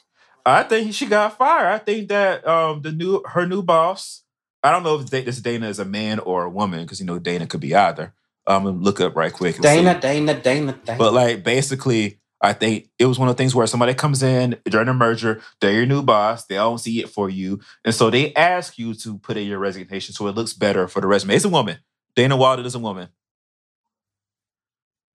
She's a, this currently the CEO of Fox, and she'll become the head of the ABC TV network, basically. Like, because you know, they split ABC into entertainment and news. So they Mhm. have different different presidents for each. So yeah. Um, Very interesting. This is very interesting. Oh yeah. Um, but this this always happens when you have a merger. Like there's always people who get shown the door because the new person comes in and they, you know, they want to kick some heads around and try to, you know, put their stamp and their foot on the department and show that they mean business and all that kind of stuff, you know. Mm. And I know that certain people that we know don't like Shannon Dungey because she canceled certain programs with theirs, Agent Carter, that they liked. So they're probably happy about this shit. I ain't. She Uh, did make some bold moves, though. I got to give her that. It was Yeah. like, Yeah, she sure did. Yeah, she sure did. Ollie, Ollie, you okay? I'm sorry. That came out a little. Put it back in the box. Back in the box. Put it back in the box, Jennifer. Back in the box. Ollie came hard. He came. All right. Lord Jesus. Uh, next up, uh, Jon Cryer, star of formerly star of Two and a Half Men, uh, has been cast by Supergirl, the CW, to play Lex Luthor in the second half of season four, Supergirl. I'm really getting tired of the CW getting these community theater looking actors to play my favorite characters. so Jon Cryer apparently played Lenny Luthor, nephew to Lex Luthor, Gene Hackman Lex Luthor, in the Superman 4, The Quest for Peace in 1987, generally Mm. regarded as a flop.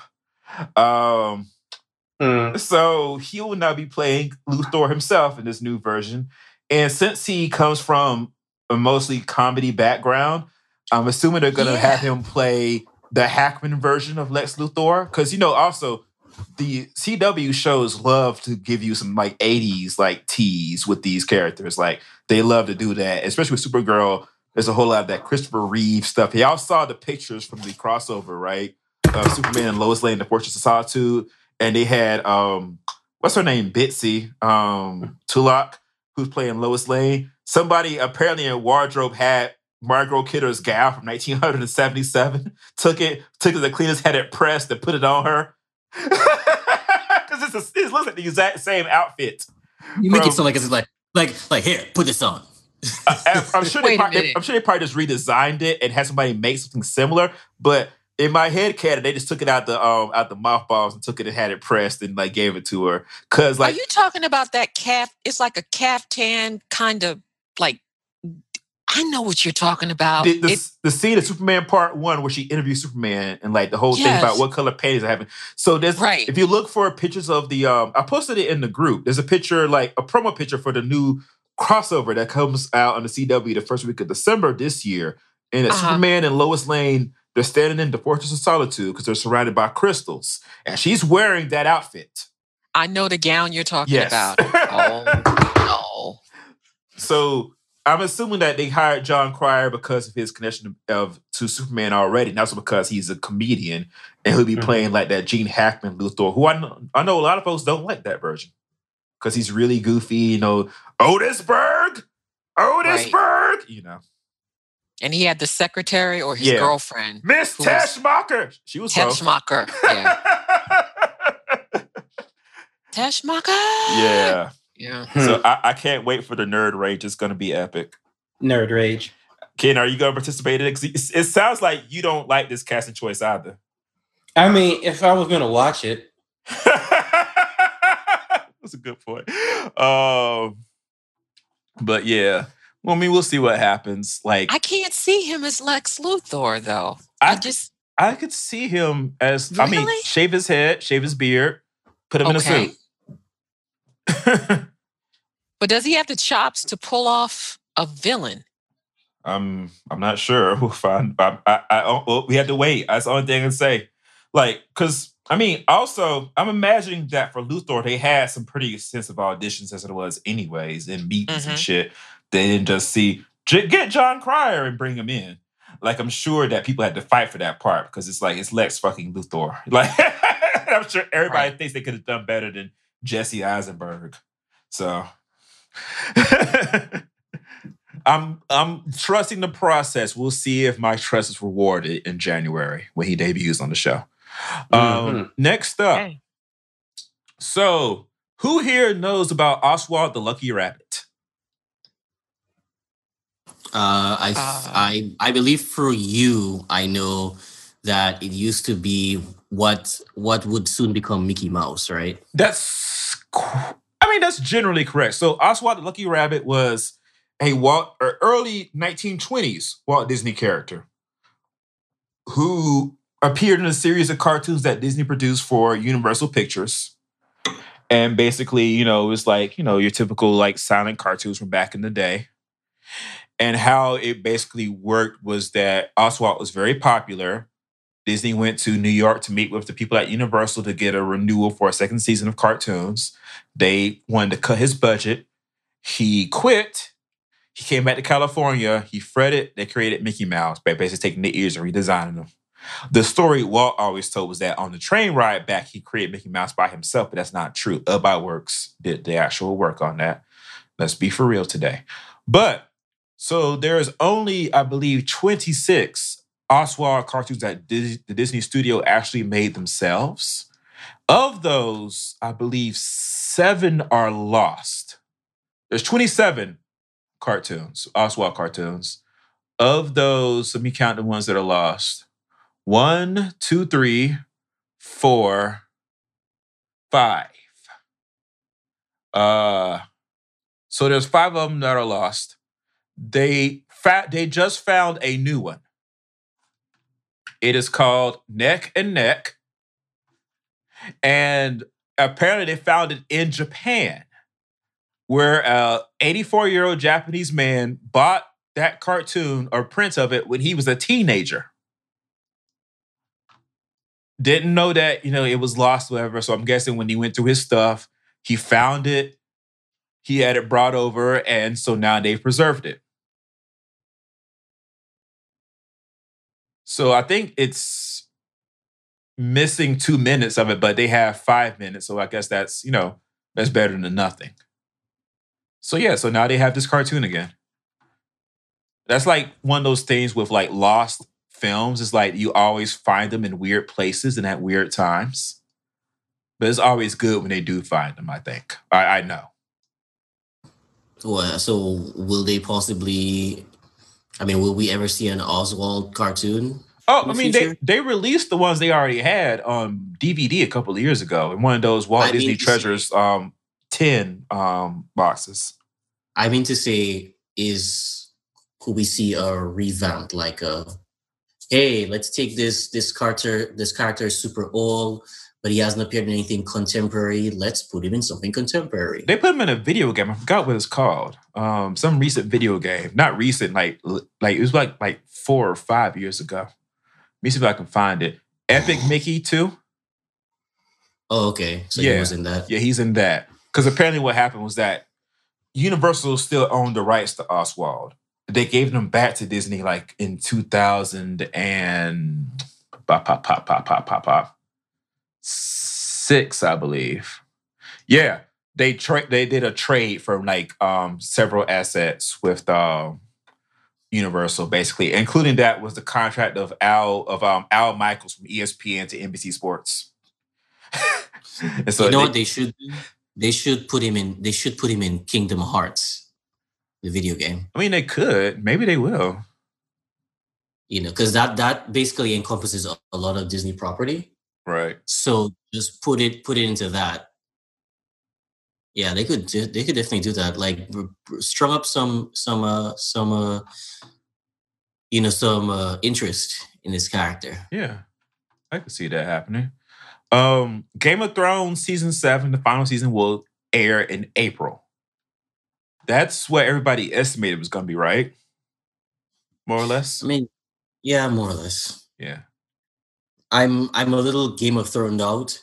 I will watch this season, but it's I, I think and I, I had this I have this discussion with friends of mine all the time from since a couple of years ago where Game of Thrones is one of those shows where once you once you and once you add a certain element to the show Mhm. um, people who know the show, um, when you add the element of the White Walkers, where which are essen- essentially, um, you know, ice zombies from up north, all the mess and the drama that's been happening in all the kingdoms in Game of Thrones, all that becomes almost irrelevant because it's like what does it matter who's sleeping with who? There's a giant army of ice zombies coming in. like, so instead of so what you're actually waiting for, uh, if, you if you have your wits about you, is who is going to rise up against ice zombies? Because in the end of the, sh- in, in, if in the end, what should happen? Uh, know, uh, Ollie, really quick, just continue. I'll be right back. But go ahead. Keep continuing. Sorry. I was saying that in the end of everything, it should really just be ice zombies versus whatever it is that the protagonists decide to do to fight against them. Because essentially, there's it really doesn't matter anymore. Like who, who's killing who or whatever. It just all that. It, it also makes it seem like as if man, all these things that used to happen in all the previous seasons, all those things seem really petty and trifling. Mhm. no, I- I agree, Ali. I think that sometimes when you're on a roll, because at one point Game of Thrones was like the hottest thing on the planet in terms Right. of just you just it was everything. And there's always a a danger in writing yourself into a corner. Um, because when you go so far up and it's so successful, um, yeah, how can you top yourself, right? Yeah. And this is the last, this is it. Like it's wrapping up and it's gone forever, correct? This is it? Yeah. So, you know, you want to leave, you want to go out with a bang, you want to make the fans happy, you want to be true to, you know, the the essence of the show. There's a lot riding on this. And the only thing I can think is I'm not a, a super, super stan of Game of Thrones, but I know enough to be dangerous. I have a question for you, Ali Sure. okay like i said you know show some mercy but because because you know game of thrones fans they they take it super serious but Yeah, they're crazy. so there was an episode Mhm. where the the the the the white walker king the white walker king Right. he saw Jon Snow and he looked at him. Don't tell don't ask me what episode it was, but I know you know the episode I'm talking about. It was the episode where the the the Ice King, I know I'm not saying it right. He looked at Jon Snow and gave him this look. It was a it was a look of like I know who you are. Like he it, it- was kind of like, oh, so it's you. Do you know the episode I'm talking about? Um, I'm. I think. Um, is this? It, it, it was a while back. Um, now, it because that always stuck out to me. Okay. It's almost as if the Ice King recognizes the role that Jon Snow represents, and he's wait. He, it, he's sort of like positioning himself, like we'll meet again. We'll meet again. Like it's gonna mm. happen, and I hope that you're ready because I'll be ready. We will meet So- again, Dr. Quest. So yes. that's It- what I'm thinking is going to happen. The final, final showdown of showdowns of showdowns of showdowns is when this Ice King and Jon Snow finally have the ultimate, and his name is Snow. Hmm, Ice. King. Hmm. So here's the here's the thing. Mm-hmm. Um. So. It's it's weird because it's it's so funny to hacken back to this one little simple thing, but Mm-hmm. the funny thing is is like this the book series is called A Song of Ice and Fire. Mm-hmm. Mm-hmm. right and so once they once you i forgot what book they they introduced the fact that yes there are these these creatures that are beyond the wall in the north once you enter those in then you get the ice part of this now you mm-hmm. look now you read on to the books to find out which is the fire part and the fire part is clearly daenerys who Right. The dragons. mother of dragons, right? So what you're waiting for for the finale is the fight, the fire and ice. They have to clash somehow. Whoever is, whatever they need to do in the story to make it happen, Mhm. it just needs to happen. So that way, in the end, you get fire versus ice. And Right.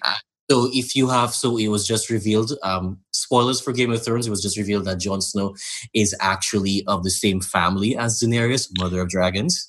That's going to hurt his heart because they they they had sex. Yes. Yes. They did. Uh, so so there's that. Yep. so there's that that's happening. But so so we now know. So now we have the complete the set, which is the fire. We have the these two people born under. Born, uh, they, they represent the fire part, and then you have the the the Night King, who is the leader of the Mhm, I- the White Walkers, and mhm. so two will clash together. At this point, I don't care who's sleeping with who. I don't care who is Right. fighting against who, and I don't care who has a promise that they need to make to whoever. Right. it's that's where I've gotten to. So I'm waiting for that particular, you know, clash to happen to just Mhm. see, you know, where we end up in the story. So that that's it Yeah. really for for for Game of Thrones. Okay. Yeah. If you Would not want to be in the writer's room because they're not sleeping. They're not going home. They haven't Well- seen their families. So here's the other thing too: the the the fans of the show and people watching are very pissed with um with George R. R. Martin, author Of of. The Song of Ice and Fire, because that man takes forever and a day to write one book, Mhm. and that and that's before the the show came out. Right, he would take five to six years to write one book. Right. Let me just let me just come. Let me just draw your comparison. Uh, Ro- J.K. Rowling for Harry Potter Mhm. takes about two to three. Wow. So five to six years to write a book, dude. I'm not. Do you think I'm going to reread reread your book every two years so I remember where you are? No. I mean, he- he's writing it like this here: G Huh? A Yeah. M E space space. Wait, darn. Yeah. Next space. That's O. and um, I I am of the mind that he's never going to finish. He has no intention of finishing because he's already dipped his foot into actual production. Like he's actually been in the writers' room for the show itself. And now I'm hearing that he actually is part of the writing staff and production for the prequel Mhm. of the the series that they're doing. So this dude is he's burning. He's it's either he's burning the midnight oil or he's burning both ends of the camp. That man is old, I- Ollie. He goes to bed at six. Yeah. Listen. Right- I mean, you know, like right after his bridge game. I'm just saying, like, Mhm. it's not even. he- I don't think he's writing this book. I don't think he's ever intending to finish because the showrunners are going to finish it for him. Mhm. And I think fans are just going to have to take it like that. Unfortunately, Do you think this will come to theaters one day? um, they Is there- might is there enough? If is there enough demand for it to to to go to that next level? Will people I buy have a feeling that what's going to happen is the for the finale episode itself, they Mhm. might decide let's put this in theaters. Yeah. Because all of these episodes for this last season are going to be like feature length. They're like, they're all like upwards like 75 minutes. Yeah. So I think they're just going to be like, hey, let's just throw this into the theater and make it a thing, and you know, and they go out, like you said, go out with a bang, right? Right. So Okay. Next up, uh, Pedro Pascal has been uh, cast to star as the lead in the Star Wars streaming Disney streaming service show, The Mandalorian, which they're making instead of making that. Uh, what's his, what's my man's name with the helmet on? Because all the Mandalorians wear the helmet. What's my man's name? Boba Fett. Boba Fett. Thank you. They canceled the Boba Fett movie. They're making this instead for the streaming service. Uh, Pedro Pascal is going to be starring in it. Jon Favreau wrote the series. Episodes will be directed by Bryce Dallas Howard, Rick Famuyiwa, who did Dope, Deborah Chow, and Taika Waititi. Yeah. Um. Every Taika Waititi thing is is moi molto bene. So I, so I'm I'm excited for Taika Waititi things. right. So it sounds like I might be in. Cause I, I was like, this is like too deep into Star Wars shit for me to be interested in. I saw Taika Waititi. Yeah. That's how you get me. Um, Brandon, you should so you should definitely watch His other movies. movie, um, Hunt for the Wilder People. Yeah, I'm, I'm, I'm gonna check them out. I Really would, I really do.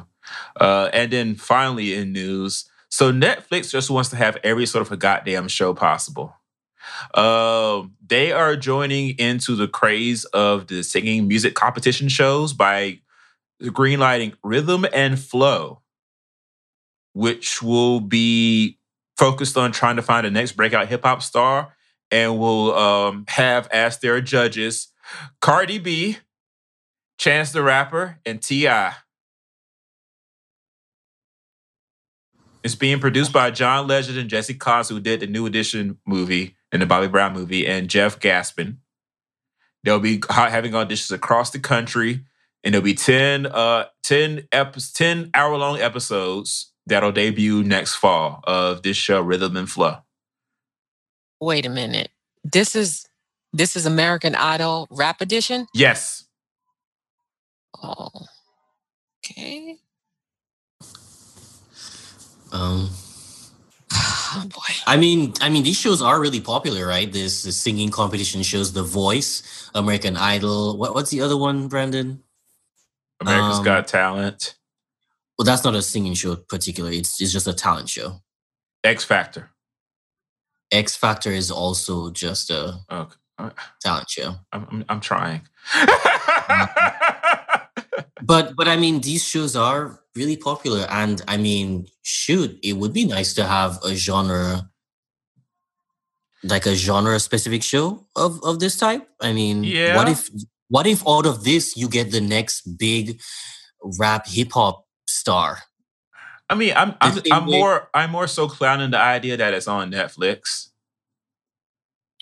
Oh well, there's that too. It, because it because typically shows like that do well when they're on on air. But when they're on live broadcast TV, you can vote and shit Exactly.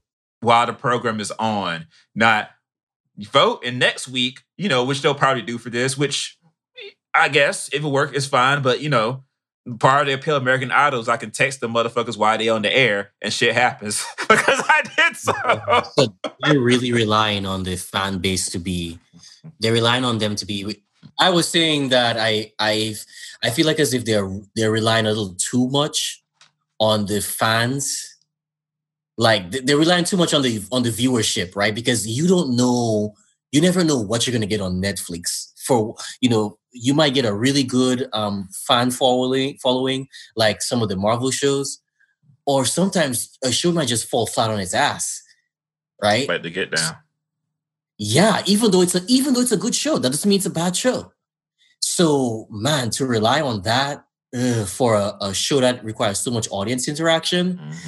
uh, We'll see. that that might be They might little- they might have something something to combat that that we don't know about because they have to know going in just like brandon said with the network edition you could text or you could call and then you would you would know immediately after the show or live you know what was going on they have to know on netflix you can't do that so what what is the alternative i can't you, Right. you think that they would set something up like that on netflix expecting the same participation as network, knowing that it's not live. Wait a minute.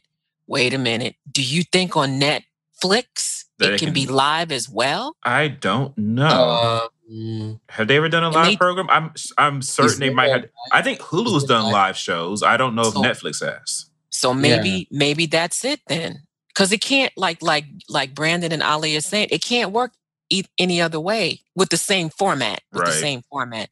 All right, let's go ahead to our main discussion. All right, so the um, biggest movie that came out this weekend, of course, was Fantastic Beasts, which we're not reviewing today because fuck that Harry Potter shit. Uh, wait, really? That's the really biggest movie that came out? yeah, it is. It made two hundred something million dollars. Wait a second, but you just said, whoa, whoa, whoa, whoa, whoa. Wait a minute. Th- What th- about- we're not reviewing that one. We're reviewing a different movie.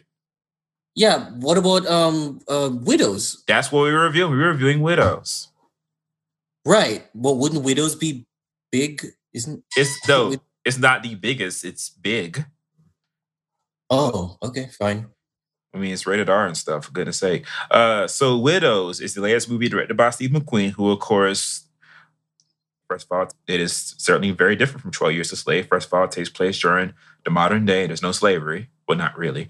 Um, uh, it stars, me get the names of everybody in it because it's got like a really, really big cast who all did a really great job. Of course, it stars Viola Davis as the lead. And it also stars Michelle Rodriguez, who's behaving herself apparently because you know she's been a problem on Instagram and social media as of late. Latinx. Yep. Elizabeth Debicki. White. Mhm. Yep. Cynthia Erivo. Darky. Sir. Definitely POC. Colin Farrell. White. Brian Tyree Henry. Mm-hmm. Black. Daniel Kaluuya. Super black. Fuck you. I knew that was coming. Jacki Weaver. Jacki Weaver. okay. I, I'm She's not white. Too sure. She's white. Okay. Carrie Coon. Please God. She's Make white. her- She's white. Yeah, her be that's white. always been funny because Make whenever Carrie Coon's in anything, but yeah, she's white. Robert Duvall. Black. Robert Duvall is old and white. I know. I'm just joking. and Liam Ne- Liam Neeson. White. Right. So the plot is basically that these four these four four women are the wives. All got wives. kidnapped, and Liam Neeson has to go find them and save them. Nope. This isn't This taking, ain't this isn't taking taking five. So so these four these four guys are in this basically this criminal like this high powered criminal like organization and they end up all dying during a botched job and so mm-hmm. their widows have to take on the job the, the, the next job that they had planned in order to raise enough money to get um alderman candidate Jam, um, jamal manning played by brian tyree henry off the back of their necks because the money they stole the criminal stole was from him and he wants his money back or he's going to start um, killing folks and choking dogs uh, so that's what the movie is basically about They're choking dogs. Okay.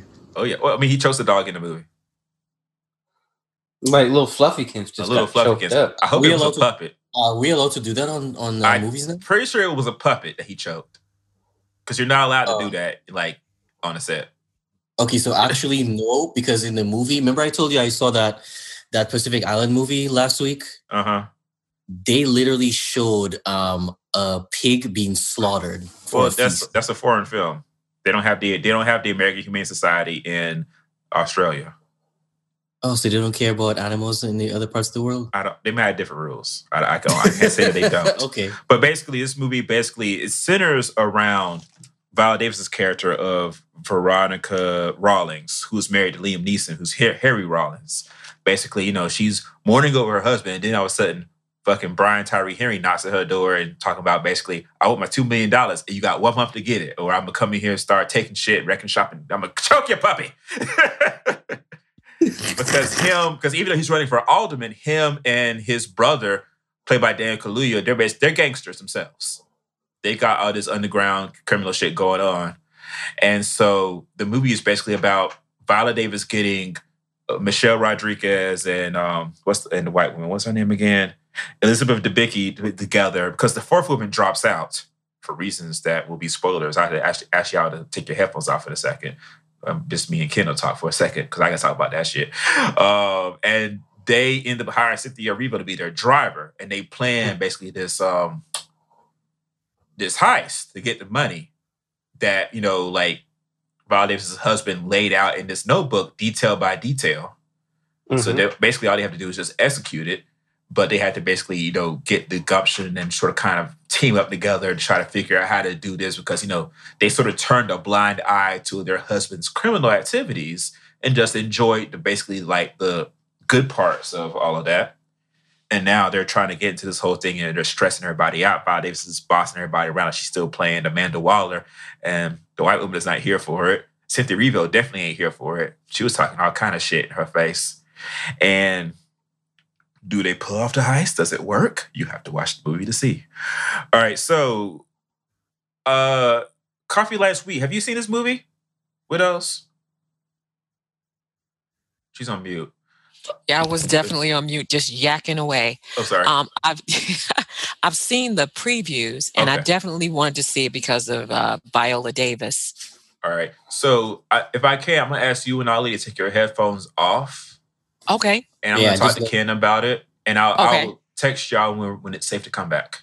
Because I got, I, I, t- I, there's no way I can discuss it further without spoilers. Basically. got you'll type it in the in the box Yeah. when it's safe to come back. Okay, Yeah. taking them off now. Okay, All right. You. So, all right. So, Ken, you also saw the movie. Yeah. Do you saw it. remember what the makeup of your theater was, ethnicity wise? Uh, my makeup was like half white, half black. Okay. Um, did the black people talk back to the screen during the picture? Actually, no. Oh. I mean, I think I mean I won't I won't say more than you got the like your general audience reactions, but it wasn't a lot. What was happening in your theater? um, niggas were talking back. So. Oh, really? Oh yes. Oh yes. So the whole thing about so like the movie is very, very well done, first of all. Like Steve McQueen does a really great job taking this story that could be sort of a pop boiler on its own and adding a whole lot of indie finesse to it. It Mhm. really pops on the screen in a special sort of kind of a way. Because it's written by um, the lady who wrote Gone Girl. She, Yeah. he worked on it together, um, Gillian Flynn and also it's based on a British TV show from the early '80s, which it, the plot is the same. Yeah, it's the same plot. Yeah, I, and I remember Gillian Flynn, like, like I forgot she wrote this. I was so happy because I've been enjoying most of the stuff she's been writing lately, which has all been like basically like like good versions of, of Lifetime movies. Right. Uh, this was definitely that. People they they were, they you would thought they were in a Tyler Perry product, uh, movie watching this. So the whole thing about Viola Davis trying to get everybody together to go on this, you know, um, Mhm. this thing, and the fourth widow, played by Carrie Coon, she declines to come because she's got a young baby at home and everything. Mhm. And Oh, the thing with the dog. yeah, yeah, yeah. And so when they when they um when Dan Kaluuya and them come and kill their um her driver, the white guy, she's like, Mhm. we need a new driver. So she tries to go talk to Carrie Coon. Carrie Coon's Yeah. like, it's a bad time. I'm really busy. The baby's very fussy today. You know, I'm so sorry and everything. And Viola Davis is bringing around her dog the whole time. Like basically, it's one of the few things she basically has to remember her family by because she's lost her husband now, and also she lost her son Marcus like 10 years ago, he was shot by the police, basically, when he was pulled over. And their relationship died after that. Yeah. Uh, and like there's a lot of flat there's a lot of flashbacks intercepted into like the modern day thing to where like it's almost like the ghost of Liam Neeson is still in the house with her. Except that nigga ain't dead. I knew he wasn't. I knew it. I didn't know. So when she brought the dog over to Carrie Coon's house, the dog starts going crazy, and she's wondering why. She sees a flask on the table and she's behind the door, but she she knows what's behind the door, but she can't open. She runs out the house immediately, and then Carrie Coon goes to open the door. Got that lead. This is in there. Ken, the movie was not silent the rest of the rest of the, of the show. Oh, really? People were like, "Oh hell no, that nigga alive." I saw it coming. I don't know why, but I saw it coming. so the heist part is very well done. Like, you know, like it's really like good, like um It's like an update of Dead Presidents. Yeah, there's not a lot of score in the movie. Hans Zimmer is the, did a little bit as there, and most of it is during the heist part. Like they go Mhm. in and try to break into. Like, so they also find out that what the place that they were going to break into is the house owned by Jack Mulligan, who is running against Jamal Manning for alderman. His Played dad- by uh, a very great Robert Duvall. yeah, but no, no, no, um, no. Jack, the younger one's played by uh, Oh, Colin Farrell. Sorry. Colin Farrell, yeah. And Robert Duvall plays the father who was the alderman for decades before, played by a Yeah, very yeah. good Robert Duvall, cussing up a fucking storm and calling everybody niggas. Right. I loved it.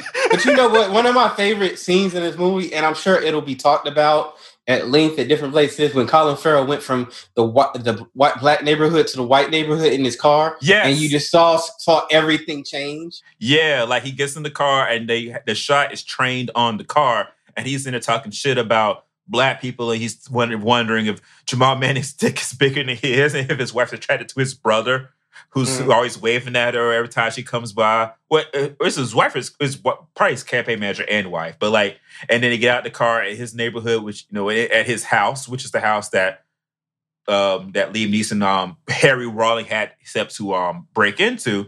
The funny Mhm. thing is that Harry Rawling is alive and he had this whole scheme. He's hooked up with Jack Mulligan. Mm-hmm. And part of his, you know, like whole thing, he's gonna get away and you know leave the country and shit. So he had planned to rob him after all that shit happened, which is amazing to me. How much of a piece of shit that he was.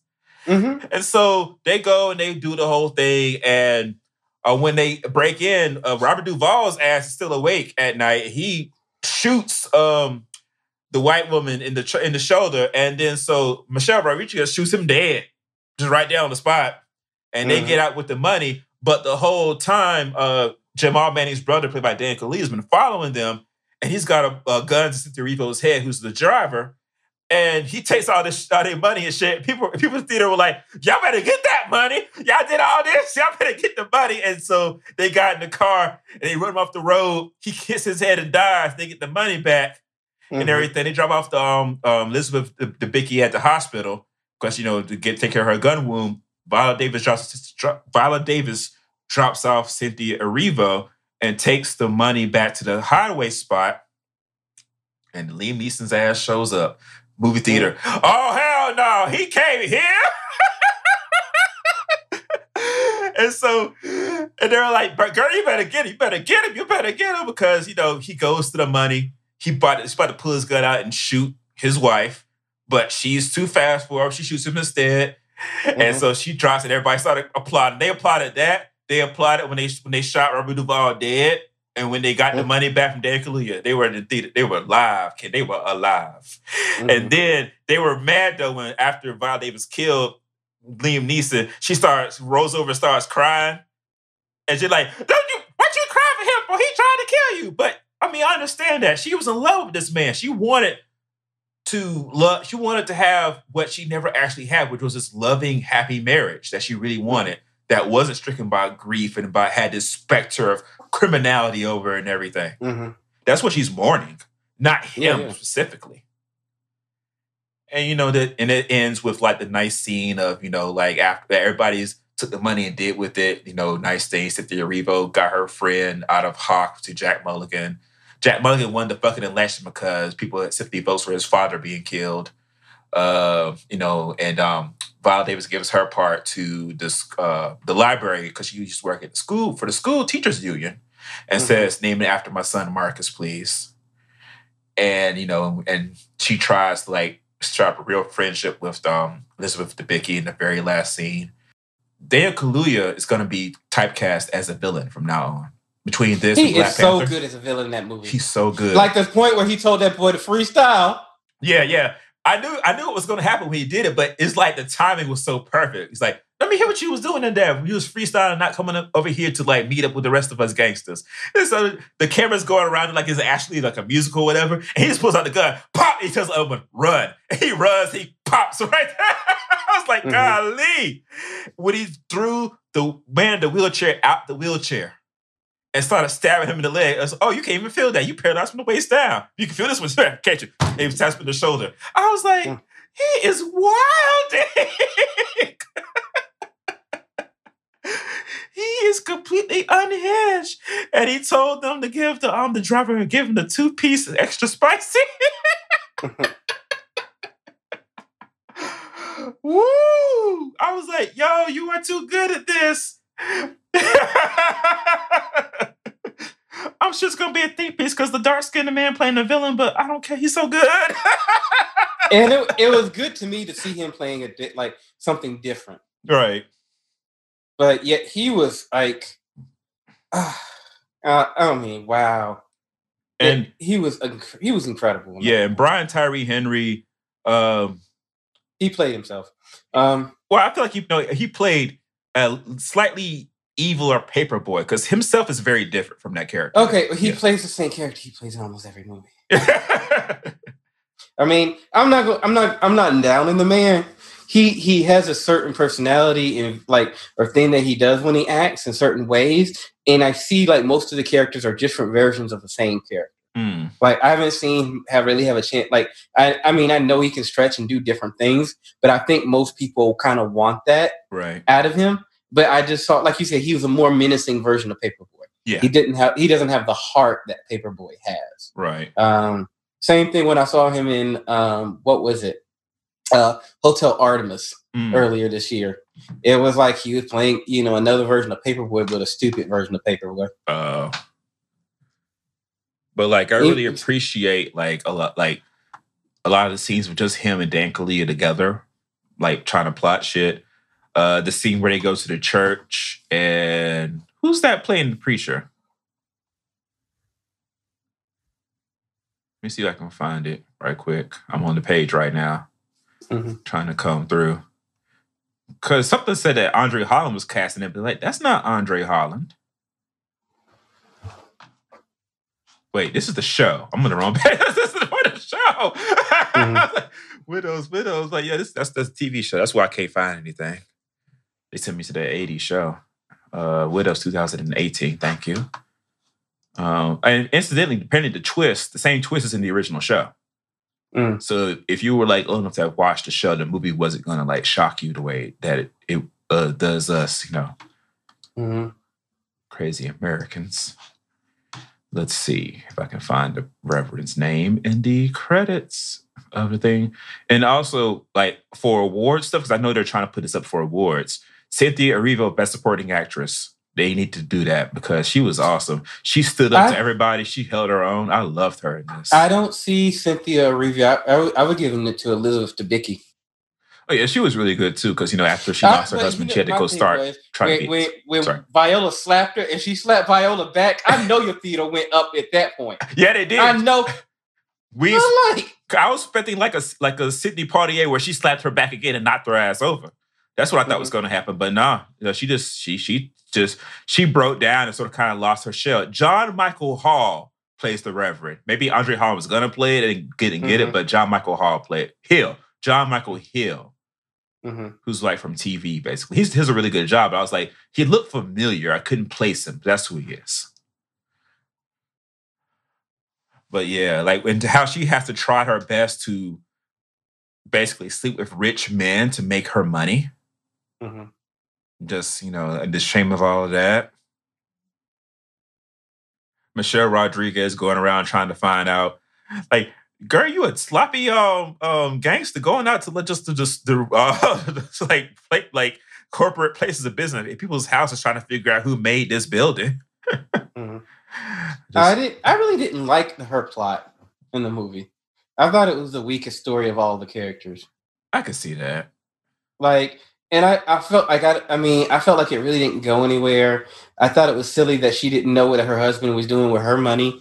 Um, it, you know, the whole thing about her kissing that one guy, the architect or whatever. Yeah. I'd agree. That it, it, it just didn't make sense. Uh, I get, you know, um, I don't know. It just, it just didn't do anything for me. right. Um, Colin Farrell was great. it was Um, really good. Viola. I think Viola was great. Um, Yeah, she was really good. She got the snot bubble. You know, that means that she gets snot bubble, she gets nominated. and I, I love it when she can be more vulnerable character. Yeah. Yeah, no, she showed her strength and vulnerability. Yes, she did. It's particularly in that scene about when she got where the whole slapping thing. Like she goes from one extreme to the other in the same scene. Right. Like, woo, but she thought she was gonna slap the shit out of Elizabeth. she thought. um, I also appreciate how they feed us the um, the flashbacks one at a time, Mhm. as opposed to in big chunks, and that's part of the mystery as well as a part of, like what the what their life is really like. Because they first make you think that her and Liam Neeson had this perfect happy marriage, then they start Yeah. showing you piece by piece that that's more her imagination than anything else. Yeah. So, what would you give it as a letter grade? I would give it an A minus. I feel like I feel like an A minus is, is correct. Yeah, I would do the same. And I, you know what I think is interesting, but it makes sense that he didn't do a, a, a, a film that was too bound by race in its plot Right.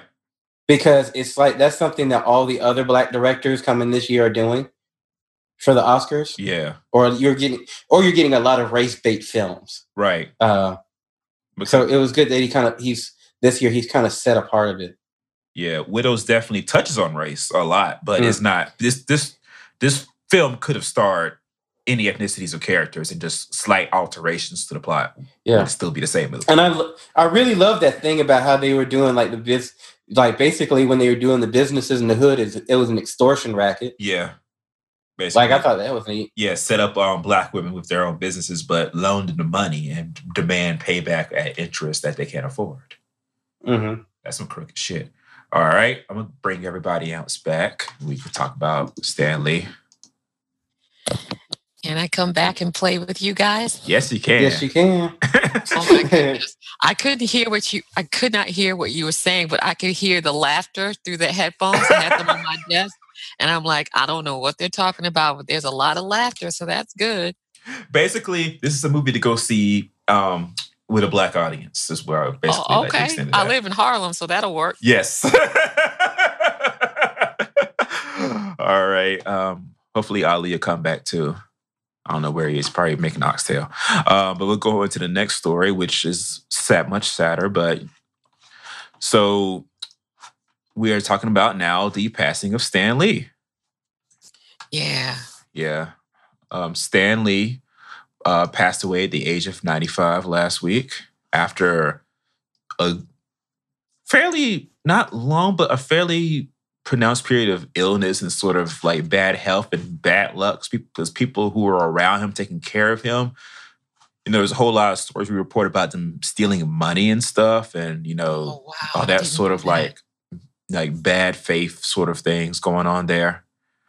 Um, I mean, everybody knows, of course, Stan Lee is sort of kind of more or less the key architect of like the Marvel Comics universe. He created a good number of the most popular characters in the Marvel universe Mm-hmm. and was the first the head writer and then the editor in chief. Well, he was editor in chief for decades back, actually.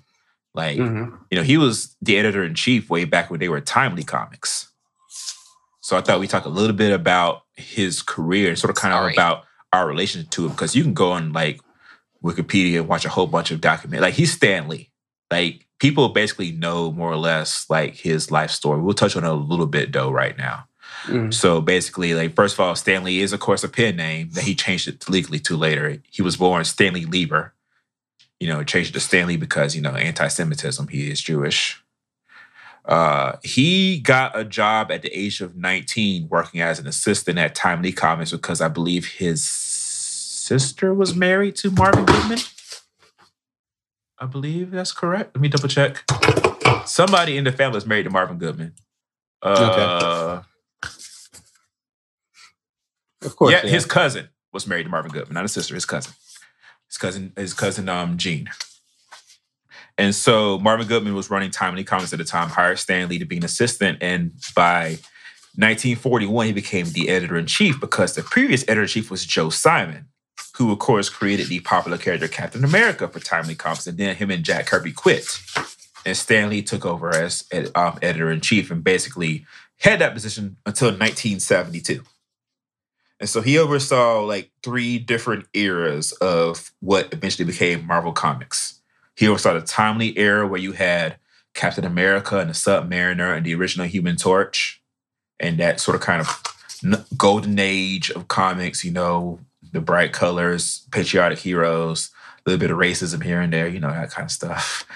Uh, he oversaw the 1950s version of what was then called Atlas Comics, where they downplayed the superheroes and focused more on Western and funny animal and romance comics instead. Like one of their popular titles back then during this era was My Friend Irma, which Stan Lee wrote, and Dan DeCarlo, later famous for redesigning all the Archie characters, was the artist on.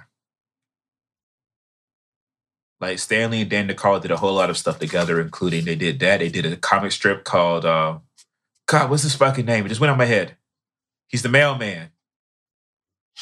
Um, Uh, Willie, Willie something. Willie Lumpkin. Willie Lumpkin, mhm. who later became a character in the Fantastic Four comics in the 60s. And so, like, there was a whole lot of, you know, that sort of era. And then in 1961, Stan Lee was basically burned out from writing comics. All the rest of his friends were writing quote unquote real literature. And so he was going to leave. His wife, Joan, who he married in 1947 and stayed married to until she died last year, 2017, said, Well, why don't you just write what you want to since you want to quit anyway and they can just fire you? You can do something else. So he wrote The Fantastic Four because Marvin Goodman wanted a comic book about a superhero team because the Justice League had just become popular the year prior in 1960. But Fantastic Four was different in that the Fantastic Four were all characters who had serious psychological issues in addition to powers. You know, Mr. Fantastic had this um, self-important sort of, you know, he was full of himself all the time and a very terrible leader. Sue Storm was, you know, like more or less like originally she was sort of kind of like just like defer deferent to um Reed and everything like that. And later on, they made her a lot stronger of a character as the comics progressed. The Human Torch was hot headed, to put a hat on a hat. You know, very impulsive and very, very, very like you know, just like hard to control. And the thing had all the self-loathing things because he was he considered himself ugly and felt like he was a monster and nobody would ever love him. And the only girlfriend he, he really had was blind, Alicia Masters. And he basically, Stan Lee basically changed the way that superhero comics were written by doing the Fantastic Four. Because mm. before that, every superhero basically was a perfect character, like perfectly well behaved, more or less. You know, Superman was well behaved, Batman well behaved, Captain America well behaved, Captain Marvel well behaved. Then you had these misfits who came along. And then the next year, 62, you had Spider Man, who was a teenager who went through all the teenage stuff of, you know, the dating, the insecurity. I'm a nerd. Nobody likes me. I'm not popular. They kick sand in my face. But at night, I'm fucking Spider Man. But I did. I let my uncle Ben die, so now I have all this self regret. With great power comes great responsibility. What he was doing is he was finding the humanity in the superhuman, larger than life characters, which made them relate far more to modern audiences. And even though I'm sure he, I don't think he was thinking of it at the time, made them easier to adapt into other media. Mm-hmm. Because the whole struggle with Superman was that you know he's perfect, and dirtying him, dirtying him up, makes people sort of kind of balk. You know, look at Man of Steel as a perfect example. Uh, but you have something like Spider-Man. Spider-Man has his own inherent insecurities and problems. And so it's easy to drop him into any story and have him naturally react and find out what those reactions will be. There's a lot more you can write there. The thing you can do, you know, and they have, and like decades worth of material with the thing or Reed Richards and all these characters, you know. Mm-hmm. And so uh, Stan Lee went on to co-create. Most of these early characters were created with either Jack Kirby or Steve Ditko. Jack Kirby helped co-create the Fantastic Four. Steve Ditko helped co-create Spider-Man. So with Kirby, he also created the, Hulk, Incredible Hulk, which if you've never read read them, the early Incredible Hulk comics and the early Fantastic Four comics, great, great, great stuff. Well written, well drawn, very unique, even now to this day. The uh, then you had the Mighty Thor. You have the Invincible Iron Man. You have the original X Men. You know, Cyclops, Jean Grey. Well, Marvel, Cyclops, Marvel Girl, Iceman, Beast, and Angel, and Professor X and Magneto. Um, uh, Stan Lee and Bill Everett created Daredevil, the Man Without Fear. Stan Lee and Steve Ditko created Doctor Strange with all its crazy psychedelic um, stuff going on. Stan Lee also developed what was called the Marvel Method, which basically, like before he came along, you wrote a comic book like it was a script.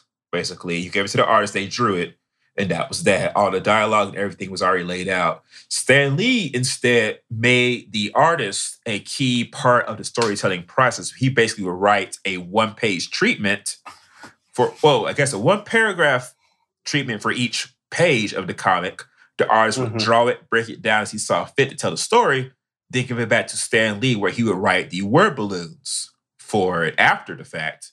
So certain things that were already illustrated, he didn't need to say in words. And that's more or less how a lot of, not every, a lot of comic book artists write their comics. They I know Jerry Ordway uses Stan Lee's Marvel method, but yeah. Geoff Johns doesn't. Yeah, a lot of, well, I mean, because that when they did that, that was because Stan was writing almost every other freaking comic at Marvel. Yeah. He just didn't have time to do the full things. And like you're saying, it was, I mean, I don't know if that's true or which one's true, but by doing that, he did make art more part, part of the process. And that's why a lot of the Marvel became more known for its art. Yeah. Um, and more than Mike Sekowsky on Justice League, which, uh, Justice League of America, which I don't know. I heard he was not never that great of an artist. Um, I mean, he was good, but he was more like a he had workmanship quality. Mm. Um, it, but most most like in Marvel, they really don't do that right now because uh, even they, I think they work. They try to work more hand in hand together. Um, you go through different periods where books are artist driven, where some are writer driven, and a, a lot of times some are editorially driven. Yeah. As far as things go. Uh, but I think it's more of a collaborative process now, I would say, working with like, you know, the artist and the writer know how to trust each other's strengths. Mm-hmm. They, I mean, now that's that's any creative partnership, and that's asking a lot, of course, because how how many times do you have that kind of a perfect creative relationship with people you're working with? That's like, you know, rare. Every rare, yeah. But Stan um, Lee but, and Jack Kirby didn't have that. They argued a lot, and then Kirby quit in 1970, went to DC and well, it, yeah. yeah. and there's a whole thing about him making fun of Stan Lee as the funky flashman in the in the Mr. Miracle comics and all that kind of mm-hmm. stuff. And yeah, yeah, like, but I think also their bickering and not having the perfect relationship also made probably the comic better too. Mm-hmm. Because you don't want somebody who you disagree all the time. That means you're not really pushing anything. Yeah, you can very easily imagine sort of kind of Lee and Kirby as uh, Reed Richards and Ben Grimm. Mm-hmm. No wonder who was Ben. I mean, I imagine I mean- that Kirby was Ben and and um, Lee was Richards only because Richards was like the quote unquote self appointed leader and so full of himself, and Ben was the one who thought he Yeah. should have everything that Reed had, including Reed's wife. Yeah. But I also, also, I mean, and in a way, like Lee said, he based most of those characters he wrote. They were like different versions of him. mm-hmm. Like you said, Mister Fantastic was his big ego. So was Doctor Strange, Yep. uh, an older version of him with an ego. Spider Man was him as a kid. So that I mean, he was basing these characters on real people, and that's how he was able to assign them real problems. Right. You know, he brought this more soap operic, soap operatic, you know, element to comics, and you know, and grounded them um, in a way. And the only much so. person, and the only person to really push him even further after he left was Chris Claremont. Yeah. Which is like you know, like he did all the X Men stuff and everything like that. Mhm. And so, I mean, the thing is that after Stan Lee revamped Marvel Comics in the 60s, to be quite frank, Marvel's been on top ever since then. If Yeah. not in if not in sales, certainly in sort of kind of the the cultural zeitgeist. Mhm. Like we have Superman, Batman, and Wonder Woman who are icons because they've been around so long. But if you look at comic book sales records from like this 1960, what was it 1974? Because in the 60s, the late 60s, I found out to my shock, the top selling comic book in America, Archie. That goddamn Hmm. Sugar Sugar did did some work for them. Oh, Um, but yeah, from like this like early 70s forward, I mean, Marvel pretty much dominated. You know, maybe not every year, maybe not every month, but overall, it was Marvel because they made these characters who not just children could read, but young, but like young adults and adults. You know, they brought in elements of the counterculture, of like the teen culture. They brought in.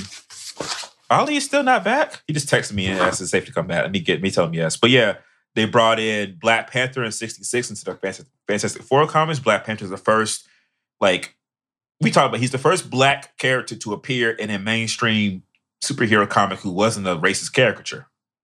Mhm. And even though we might argue about the problematicness of the original Black Panther comic stories, you know, they at least started from a better place than you know, like Captain America's um, white whitewash and all that kind of stuff did. Um, we you know like what else I, what I want to say about Stan Lee's early stuff. You know, like the concepts of the Fantastic Four that he developed. You know, the whole Galactus, Doctor Doom, the Silver Surfer, all these things that he was just coming up up with at the top of his dome. Like you know, they've developed you know into million and billion dollar franchises now, like across all Mhm. sorts of media and everything. And these are recognizable now, like institutions of comic books that you know everybody's trying to find a new version of. They've basically replaced the DC characters in that regard. Mhm. Uh, and so I after of course he stepped down as editor in chief in '72, and Roy Thomas took over instead. You know, Stan Lee still stuck around as you know, like I think like a sometimes official, sometimes unofficial president and publisher of Marvel Comics. I think he was publisher until '89, from '72 to '89, and replacing um, Martin Goodman. And but in 1980, he went to California to work on the cartoon shows, uh, Spider-Man and His Amazing Friends, and all that stuff at Marvel Productions, which used to be the, the DePatie-Freleng company who made the Pink Panther. And then they took it over basically, and they made they made uh, Spider-Man and His Amazing Friends, the original, I think, original Incredible Hulk cartoon, and Muppet Babies.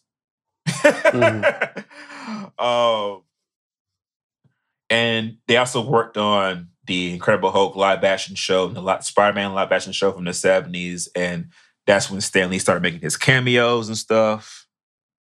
You know, you move forward into like the 80s and 90s. He was still sporadically writing stuff here and there, but more so he became a, like a figurehead more than anything else at Marvel as he got older. And of course, most people know him now for his cameo appearances in the Marvel Studios and all the Marvel's movies, most of them, because he's in the Spider-Man movies, he's in Deadpool movies, he's even in, he's in Venom. So, you know, Mm. like, and I know they have other ones films that they can just, you know, green screen them into these newer ones. So that'll be fine. Bless you. Mhm. Um, but yeah, so he's lived this very long, very productive, very, you know, rich life of creativity. He like Al Sharpton said on his passing that Stan Lee has changed America more than Congress has. Mhm. I had to sit and think about it for a second, but he may have. Right.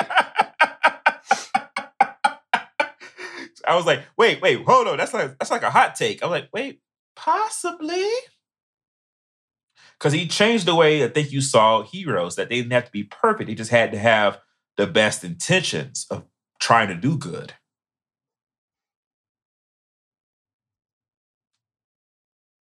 How do you feel about it? I feel like I've soapbox. I mean, I, I kind of echo your statements. I don't.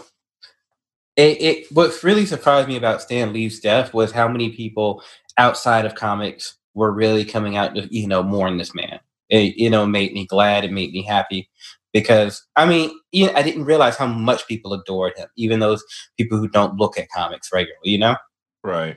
and you know even like uh you know a friend of mine he was talking about you know Stan Lee's work helped save my childhood.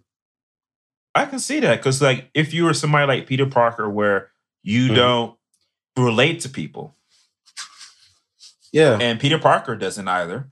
He's somebody you can look forward to. Like, it's like you can see yourself in this guy who might be a nerd or whatever, or unpopular, but he still has a purpose in this world and still does his best to try to do good and help people. yeah.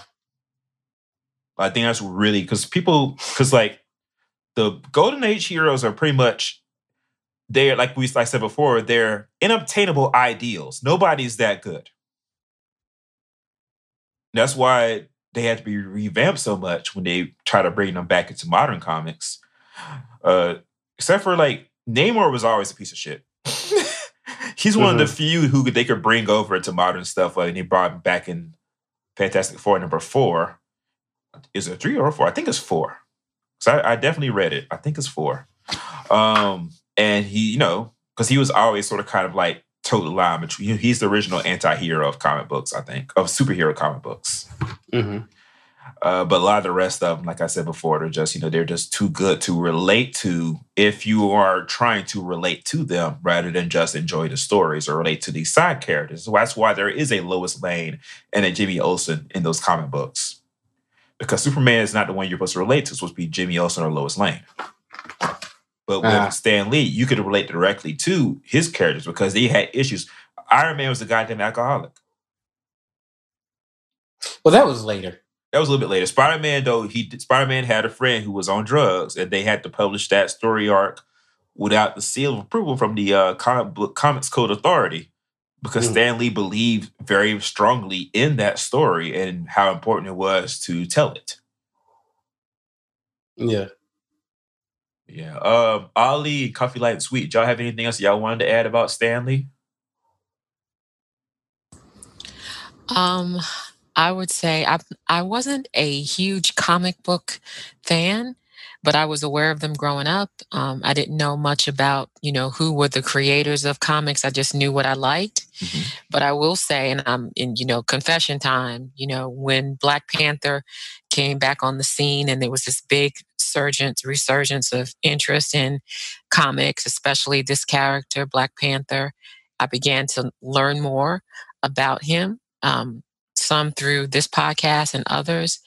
And uh, I really understood that what he created was something truly um, world changing because back when he came on the scene, certain things were not commonly thought. And it's becoming more commonplace now. And I'll always be grateful to him for that. Mm-hmm. Yeah.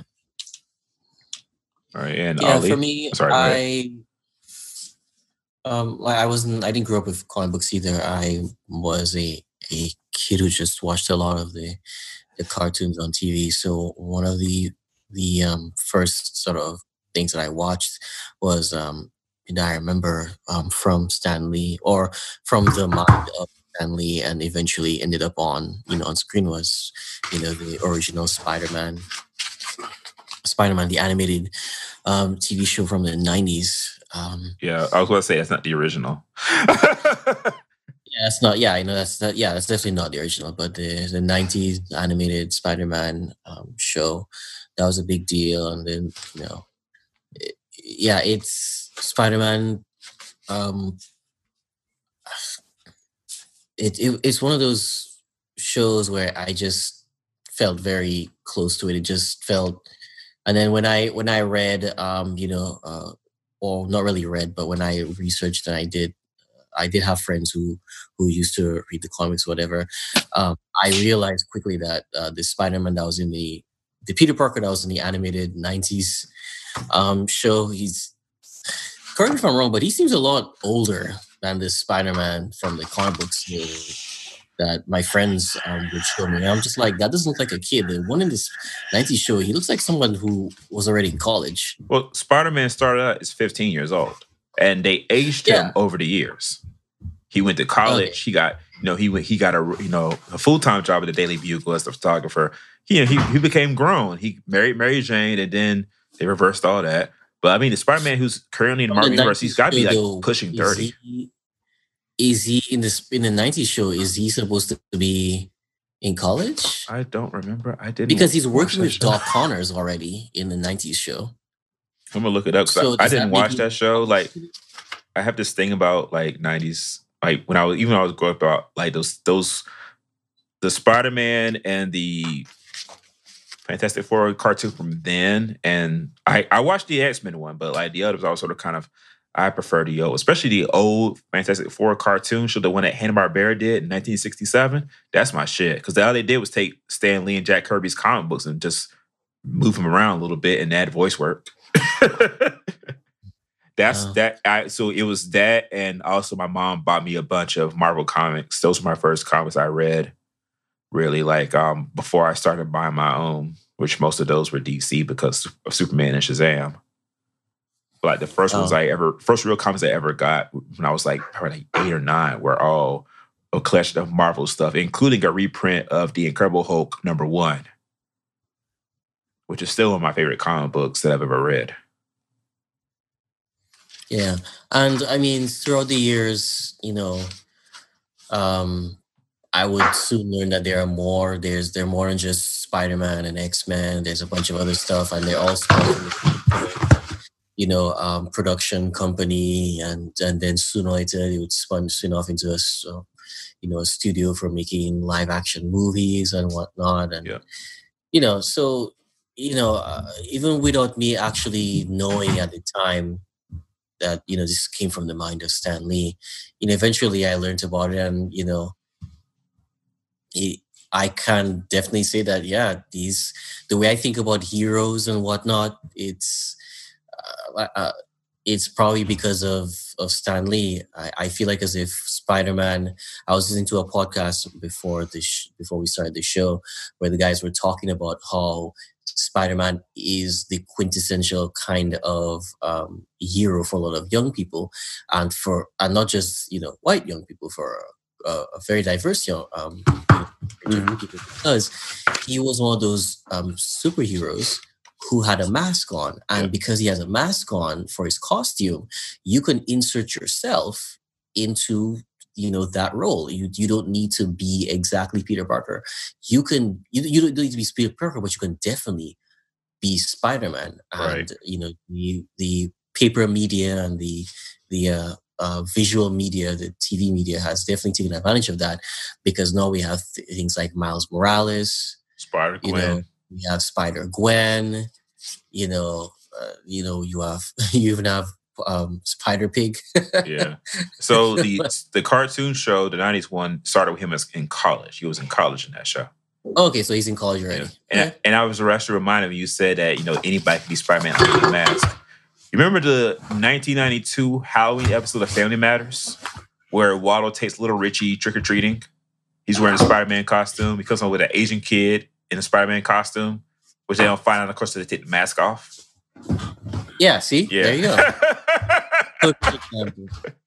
For example, and so So so basically that was a perfect gateway comic book for a lot of people. And also the fact that so many of his characters could be linked back to something that is relatable. Right? So Right. Fantastic Four would be family, nuclear family, right? Right. Um Or even Uh, an adopted family. Right, this is true, and well, th- I think the idea behind it is is family, which is Right. pretty much what the terrible recent Fantastic Four movie was trying to. I to want. I I would even look at that. I I y'all told Yeah. me how terrible it was. I was like, I'll watch Yeah, it one but I- day when I but have I still else to do. understand what it was trying to go for because Yeah. that because at the heart of it, Fantastic Four is about family. It's about and the connection dysfunctional family, the people that we care about. right? right? Uh, Spider-Man, you know, he's not. It's, it's so cool that he's not. He's not super strong. He can't fly, shoot lasers, and all that other jazz. You know, he's not. He's not. Uh, you know, a caped crusader by night, reveling in the dark. you know, he's just a He's a goofy ass Kid. kid who tell who cracks jokes when he fights bad guys. That was always the appeal to me of Spider Man. He would punch somebody and tell a joke. He would get punched and tell a joke. He just couldn't stop telling fucking jokes. That's what made him interesting to me because he clearly enjoyed what he was doing. Yeah, and it was he. It looked so much. He looked. I remember that one thing I, I would really say too is that, like, like Brandon said, Peter Parker. He felt so when I was watching it on TV. He it felt so freeing to see him, you know, um, zip between all of the buildings and the the little in in his head commentary that he just can't help Right. you know it just felt so i don't know like he was having he was having the most fun when he was in the suit. Like when he was all the suit you know his life was this kind of you know crazy miserable kind of thing where it's like he's just not the money for stuff. He doesn't the girl he's trying to get the girl but you know she's sometimes she doesn't notice him or he doesn't know how to talk to her. He has the, the bully in high school or the the um the coworkers you know or the the manager who's who's a jerk whatever. But then he puts on that suit and it doesn't just transform him into a crime fighter it transforms him into who he really wants to be and who you know you as a viewer want to feel like when you when you sort of escape into escape away from all those things that make your life monotonous or or annoying so yeah i i related to that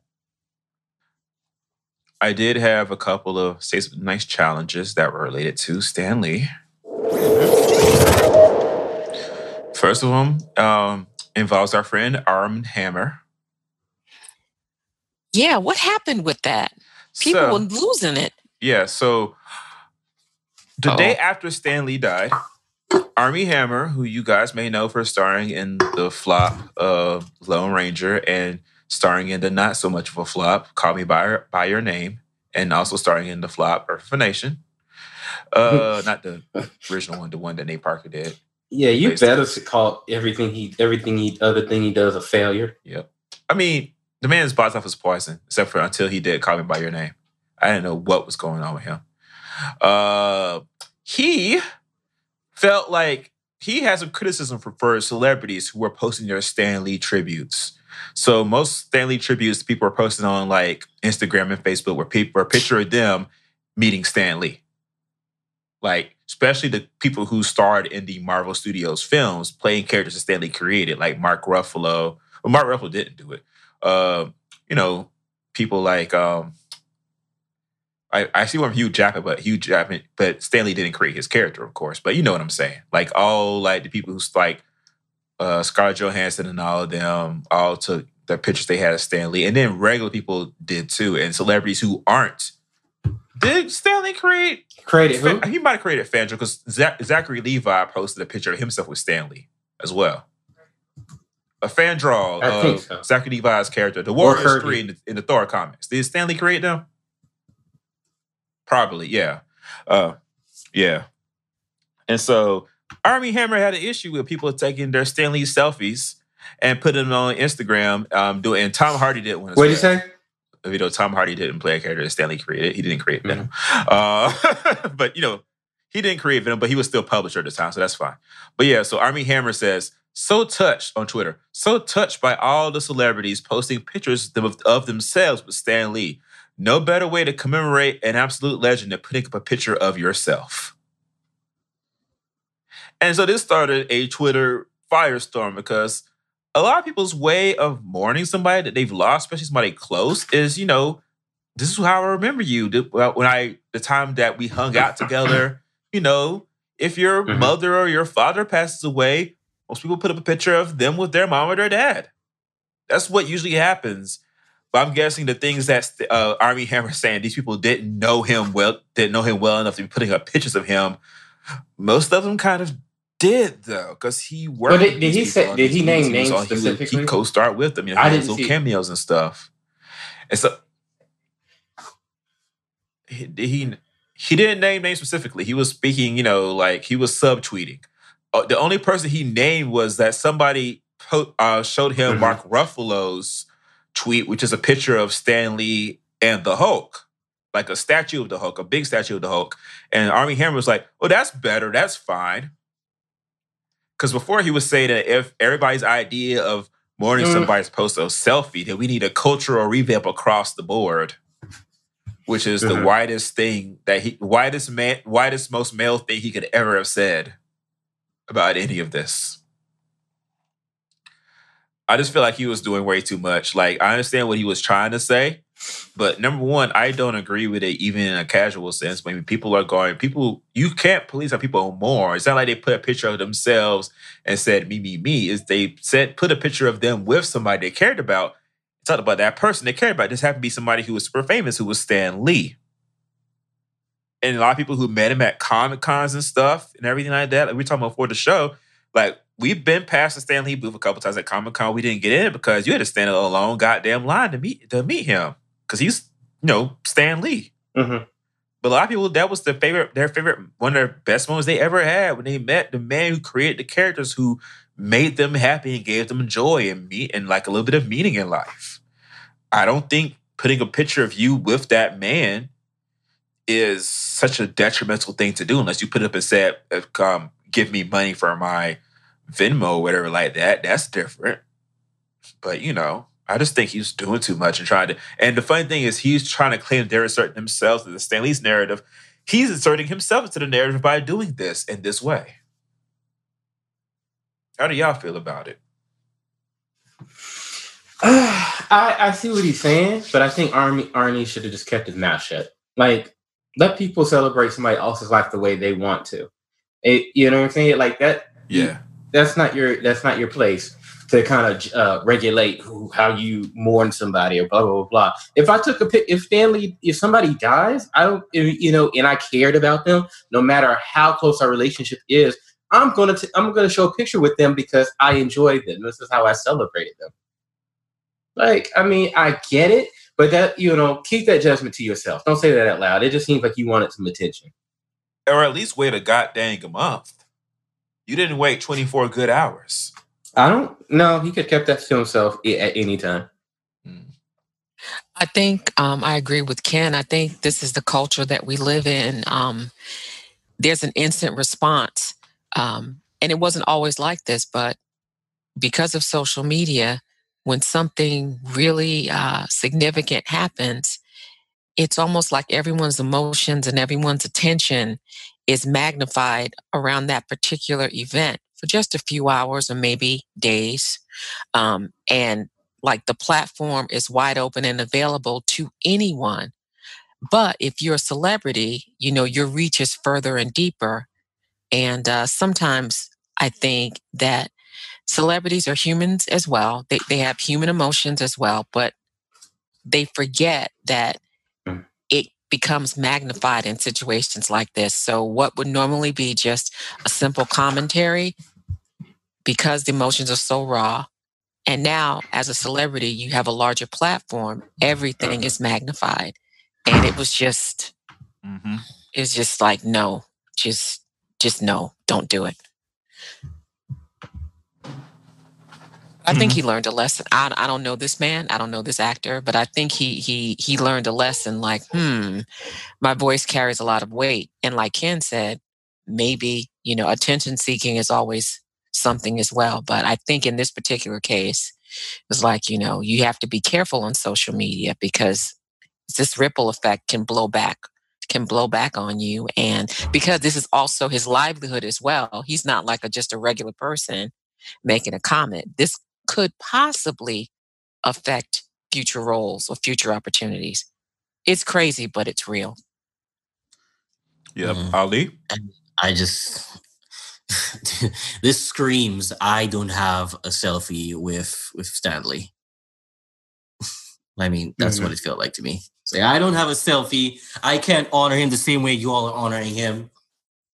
Stop waving it in my face. That's that's what it sounds like, right? And it's like, dude, just just chill. There's like Ken said, like oh, if I if someone I know and and really appreciate passed away, and I have the option of have of a picture of them by themselves and a picture of me with them, of course I'm gonna take a uh, post the picture of me with them with a caption about you know what that picture represented to me at the time when I took it, or whatever I want to talk about that about that person.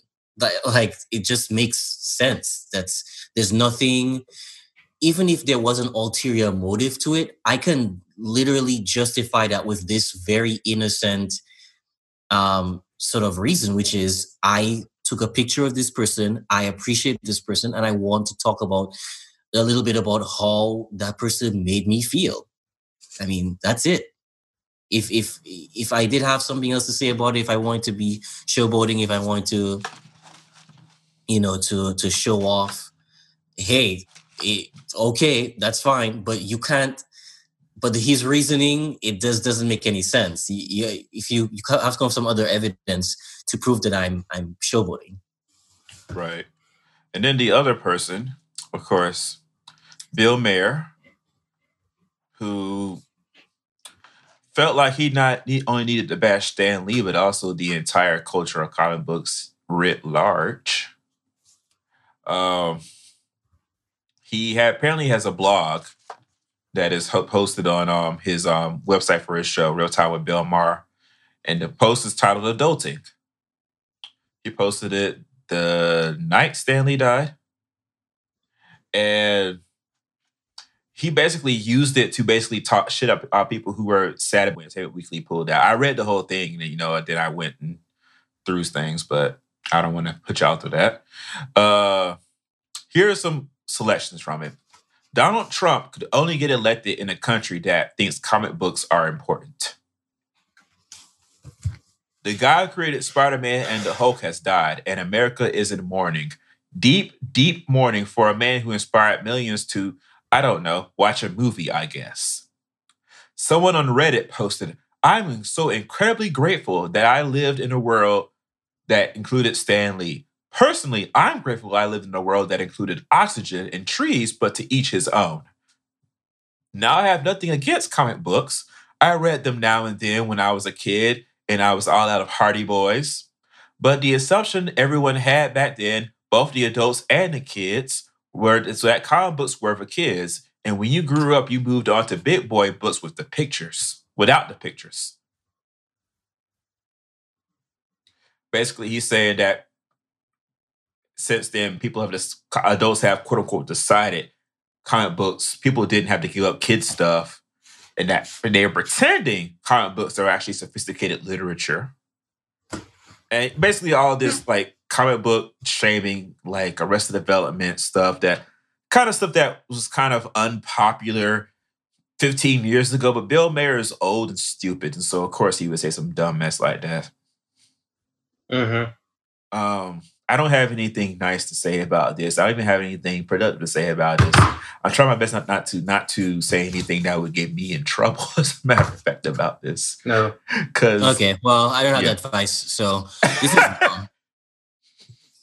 right. Um, this is this is this is this is just for um for clicks, basically. He wrote that so that way you would click on it, you'd have to read it, and then you'd be pissed, you'd respond, and so Bill Maher's um his name stays he's in trolling. I in, that's yeah, just in- okay. so his name stays relevant somehow, right? So he he's not he can't say anything nice about this because everybody's saying something nice about it. So how can you make how can you be relevant in in with this news? Well, you have to be contrary. Right? And mean, that's it. At the same time as disrespecting a man who j- literally just died, he's also disrespecting in it like the vast majority of an industry that you know is not only connected to the entertainment industry that empl- also employs him and helps keep him and his show on the air because all that shit is tied together. Um, it also it just looks ignorant and out of place because it's literally like you can point to shit like Sand Neil Gaiman Sandman, which I'll get to Neil Gaiman in a second, and you know Watchmen all that kind of stuff, non superhero comics. You know, there his, there's historical comics. You know, Kyle Baker did a Nat Turner comic. I have that, and I have you know some of these like comic books about ancient Greece and stuff like that. You know, there's all sorts of different stories you can tell in comic book form. Just because there's pictures attached to it doesn't mean that it's for children or it's not sophisticated. That's like that's like the most basic dumb thing. Like I saw an issue of Archie number 103 when I was a kid. And so everything comic book has to be Archie 103. And that's not a shot at Archie. That's, you know, I'm trying to um, like give an example of a comic book that was sort of kind of just, you know, considered for kids and simple and sort of kind of based like basic in its outlay at the time. You read Archie now is is different than that. So oh, I just it just it just made me mad. And I think it's probably what he wanted to do because he wanted somebody to like call him names so that he could run around and play the white victim. Uh, he's probably not likely ever to hear this, but like I think it's I think it's distasteful. I'll just say that. I think it's distasteful. And I wouldn't expect better because he hasn't shown better, especially how he's, you know, as somebody who basically pretends to be a liberal but has all these racist islamophobic things to say about people who aren't white and um, judeo-christian about how he dates black women like they're sport fish about how he's called himself a house nigger as a joke on his show and then got pissy when people asked him to apologize uh, Neil Gaiman had the best read for him. Neil Gaiman basically said, of course, you know, he wrote Sandman, a very important adult oriented comic book. He said Mhm. that more people will care about Stan Lee being dead than Bill Maher being alive. So that's that. I I mean, I mean, if I mean, if you want to put it to rest, there you go. I mean, if I, hey, sum it up. Like, why even have this discussion? right. Exactly. The amount of uh, the thing he is forgetting the fact that well, actually, again, I don't think I don't think Bill Maher even I, he does not care about the deeper conversations behind all this. Like we like we've already established, he is literally trolling. He knows he's trolling, and the more that you talk about it, the more that you just make him more relevant. We all know that there's a lot more things that spawn from from the the universe of comic books than just you know guys you know guys in their basement who are just um, you know being creepy and Right. whatnot right? It spawns all kinds of creativity. It spawns people getting into the stem field. Uh, so many people who are intelligent who have amazing careers they can trace their origin of what they wanted to do based off of the things that they read in comic books the things that at the time were unattainable the things at the time were were considered too creative you know to to to reach for and and here they are Right. so yeah it is it's, it's irrelevant to even Plus, even the other part about only a country that cares about comic books would have let Donald Trump. Has he been to, J- to Japan? Um, right. Good question. Yeah. But no, my man, my thing with Bill Maher is like, congratulations, your level of of uh, pathetic trolling has reached a level I didn't think you could go to. Yeah. Like, you you've talked about a beloved dead man, and how and like you've like Speak to your mic, man. I'm sorry. You're talking about a beloved man who just died, and you found a way to um, basically make fun, like belittle his, like his impact on the Amer- American zeitgeist. Right. and and you are conflating the idea of people being stupid with comic books. It's like you're feeding into like in it, into ignorancy. Yeah. It, it, I mean, I don't get it. Like bullshit, no. Um, it's it's just kind of like, and you are making these leaps in that the you know like what what's what does Superman do? Leaps and bound, leap, j- jump over uh, skyscrapers in a single bound.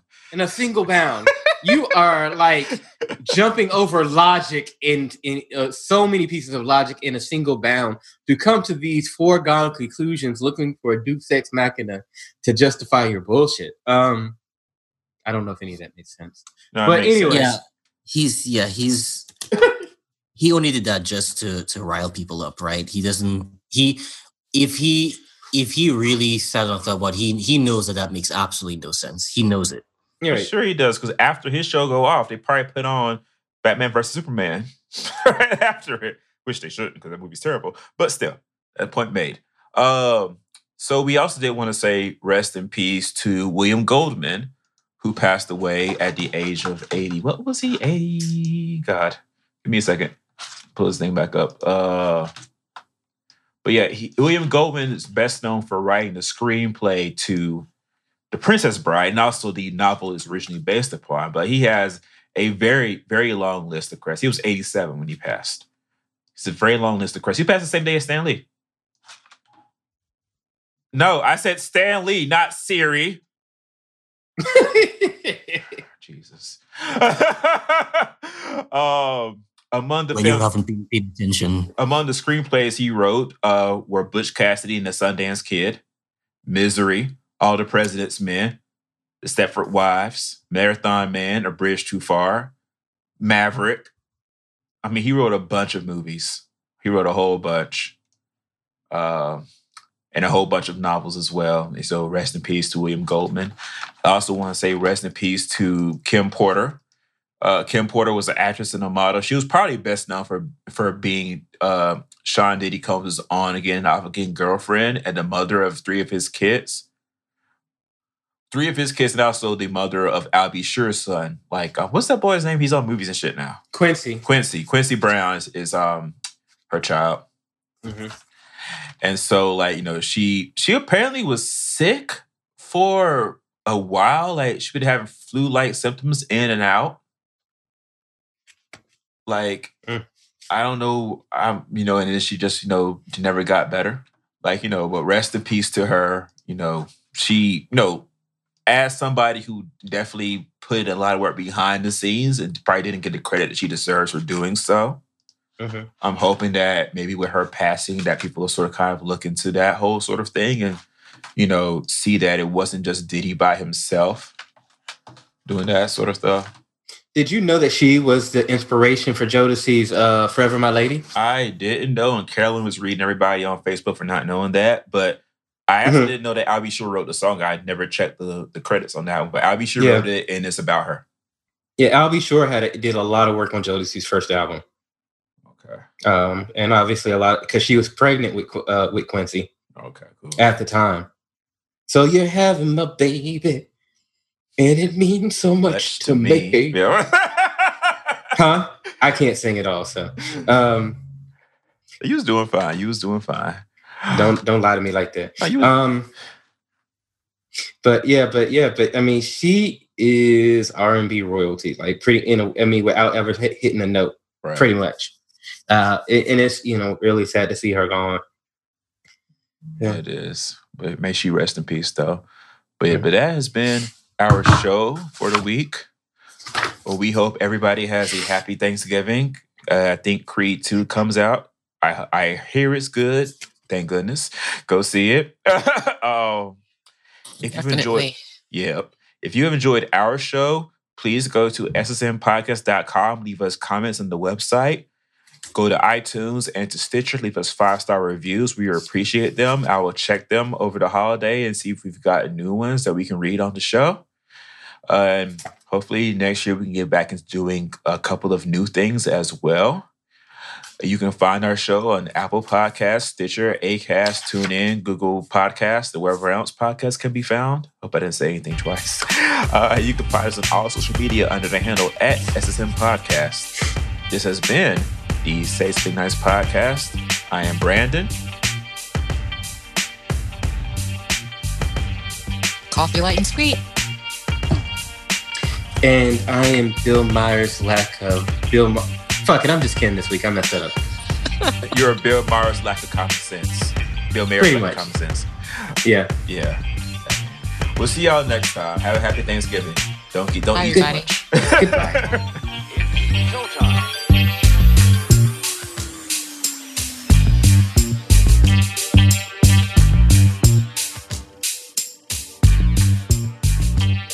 Yeah. Also, also masks are not on the the the ability of a mask to filter air has a limit. So there's only so mo- there's only so long you can use a mask before it too becomes useless. So Yeah. you'd have to keep on changing that sort of uh, the thing that you see on both sides of the mask. You know that that needs to keep keep changing, or you need to change the mask completely. So just FYI. Does anyone know, and I'm I'm being very serious, how the fire started? Was it from nature or was it from a human? I actually don't know. Often it's a combination of both. I mean, certainly it's always a combination of both, but like I know they have a drought and they don't have any water coming in. And so it's like, you know, Super dry. super dry. So it just creates that environment where something like this can happen and spread without Mhm. any way of containing it properly. And Yeah. yeah, like it's it's just been really tragic out there. So hopefully It's the I don't understand. I'm I'm I need to research that because I feel like as if is it is it that somehow maybe there's some because for sunlight for UV rays Mhm. to actually cause something to catch fire. it can. It's not impossible. It's not, but usually doesn't that that requires like it to be focused on a spot, Yeah. kind of like how you can burn an ant if you use a lens. Yeah. and so i'm very curious about how that works out in nature is there there is there an equivalent process that that happens out there that can cause that because you know it's man it's just horrible to hear people have lost homes their celebrities and regular people as well Mm-hmm. you know they've had evacuated and their homes have just gotten destroyed and also to watch some videos of people literally driving away and in the background there's this literal hellscape Yes. like what is going on like jeez Yeah. Yes. Yes. There's this video, and I know you guys, well, I'm, I'm thinking you guys may have seen it, but um, it's a woman who's driving away. And I, I'm assuming there's only one way out. Like the road to get out, you have to literally go through the fire. There's that's the way out.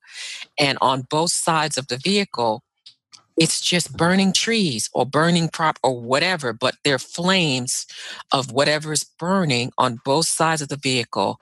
There's flames in front, and she's driving slowly, and there are other cars in front of her. So there's like this this caravan of cars that are moving through this this like Ali said this hellscape, and she's praying aloud, and she's obviously terrified.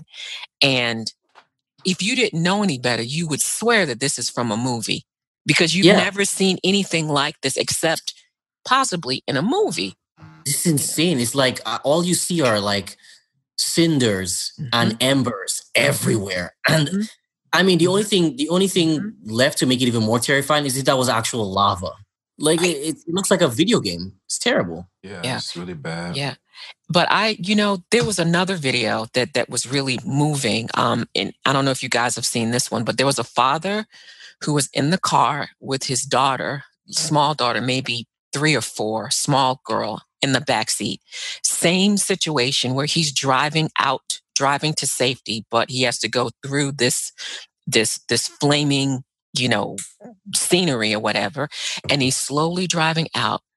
And again there's there's there's there's fire on both sides all around. Um you know there are tail lights in the front. He's driving slowly out. And the father is doing everything he can to remain calm. And the little girl is asking questions. And it's the most amazing thing. And it it it just reminded me of what a parent will do in order to shield their children from what is obviously a ridiculous and crazy situation. And the father is having a very calm conversation with his daughter in the back seat. And she's saying something to the effect of, Daddy, there's there's fires going on outside. What's what's happening? Something like that, as only a child would say. And the father is he you can tell he is terrified, right? Mm-hmm. But he's also keeping in mind, I have to hold it together for this little one in the back seat. I, I, mm-hmm. can't, I, I don't have the luxury of freaking out. So he's telling her no. And he's speaking just like this. He's like, no, honey, it's just hot. You know, we're just going to drive slowly out. It'll be okay. Right. And the little girl says something to the effect of like, okay, daddy. And you're watching this and you're just like, whoa, because as an adult or as someone who can really, you know, um, assess what's going on, you're just like, good grief. And then you also say to yourself, the love of a parent to somehow communicate to their child in the midst of just present danger and the kid loving and trusting that parent to the extent like all right mm-hmm. i guess we'll just we'll just ride then right. incredible and then it showed the father and the little girl when they were obviously you know at a shelter you know safety they were in a place with lights and and you know supplies and everything and the little girl as only children can be pure innocent she's open wide innocent eyes no clue the father's face was like this mask of I don't even know what that expression was. And even though he was talking to the reporter and he was very calm, in his eyes was like sheer terror. And I was like, this poor little girl when she grows up, she'll look back and say, wow, dad, wow,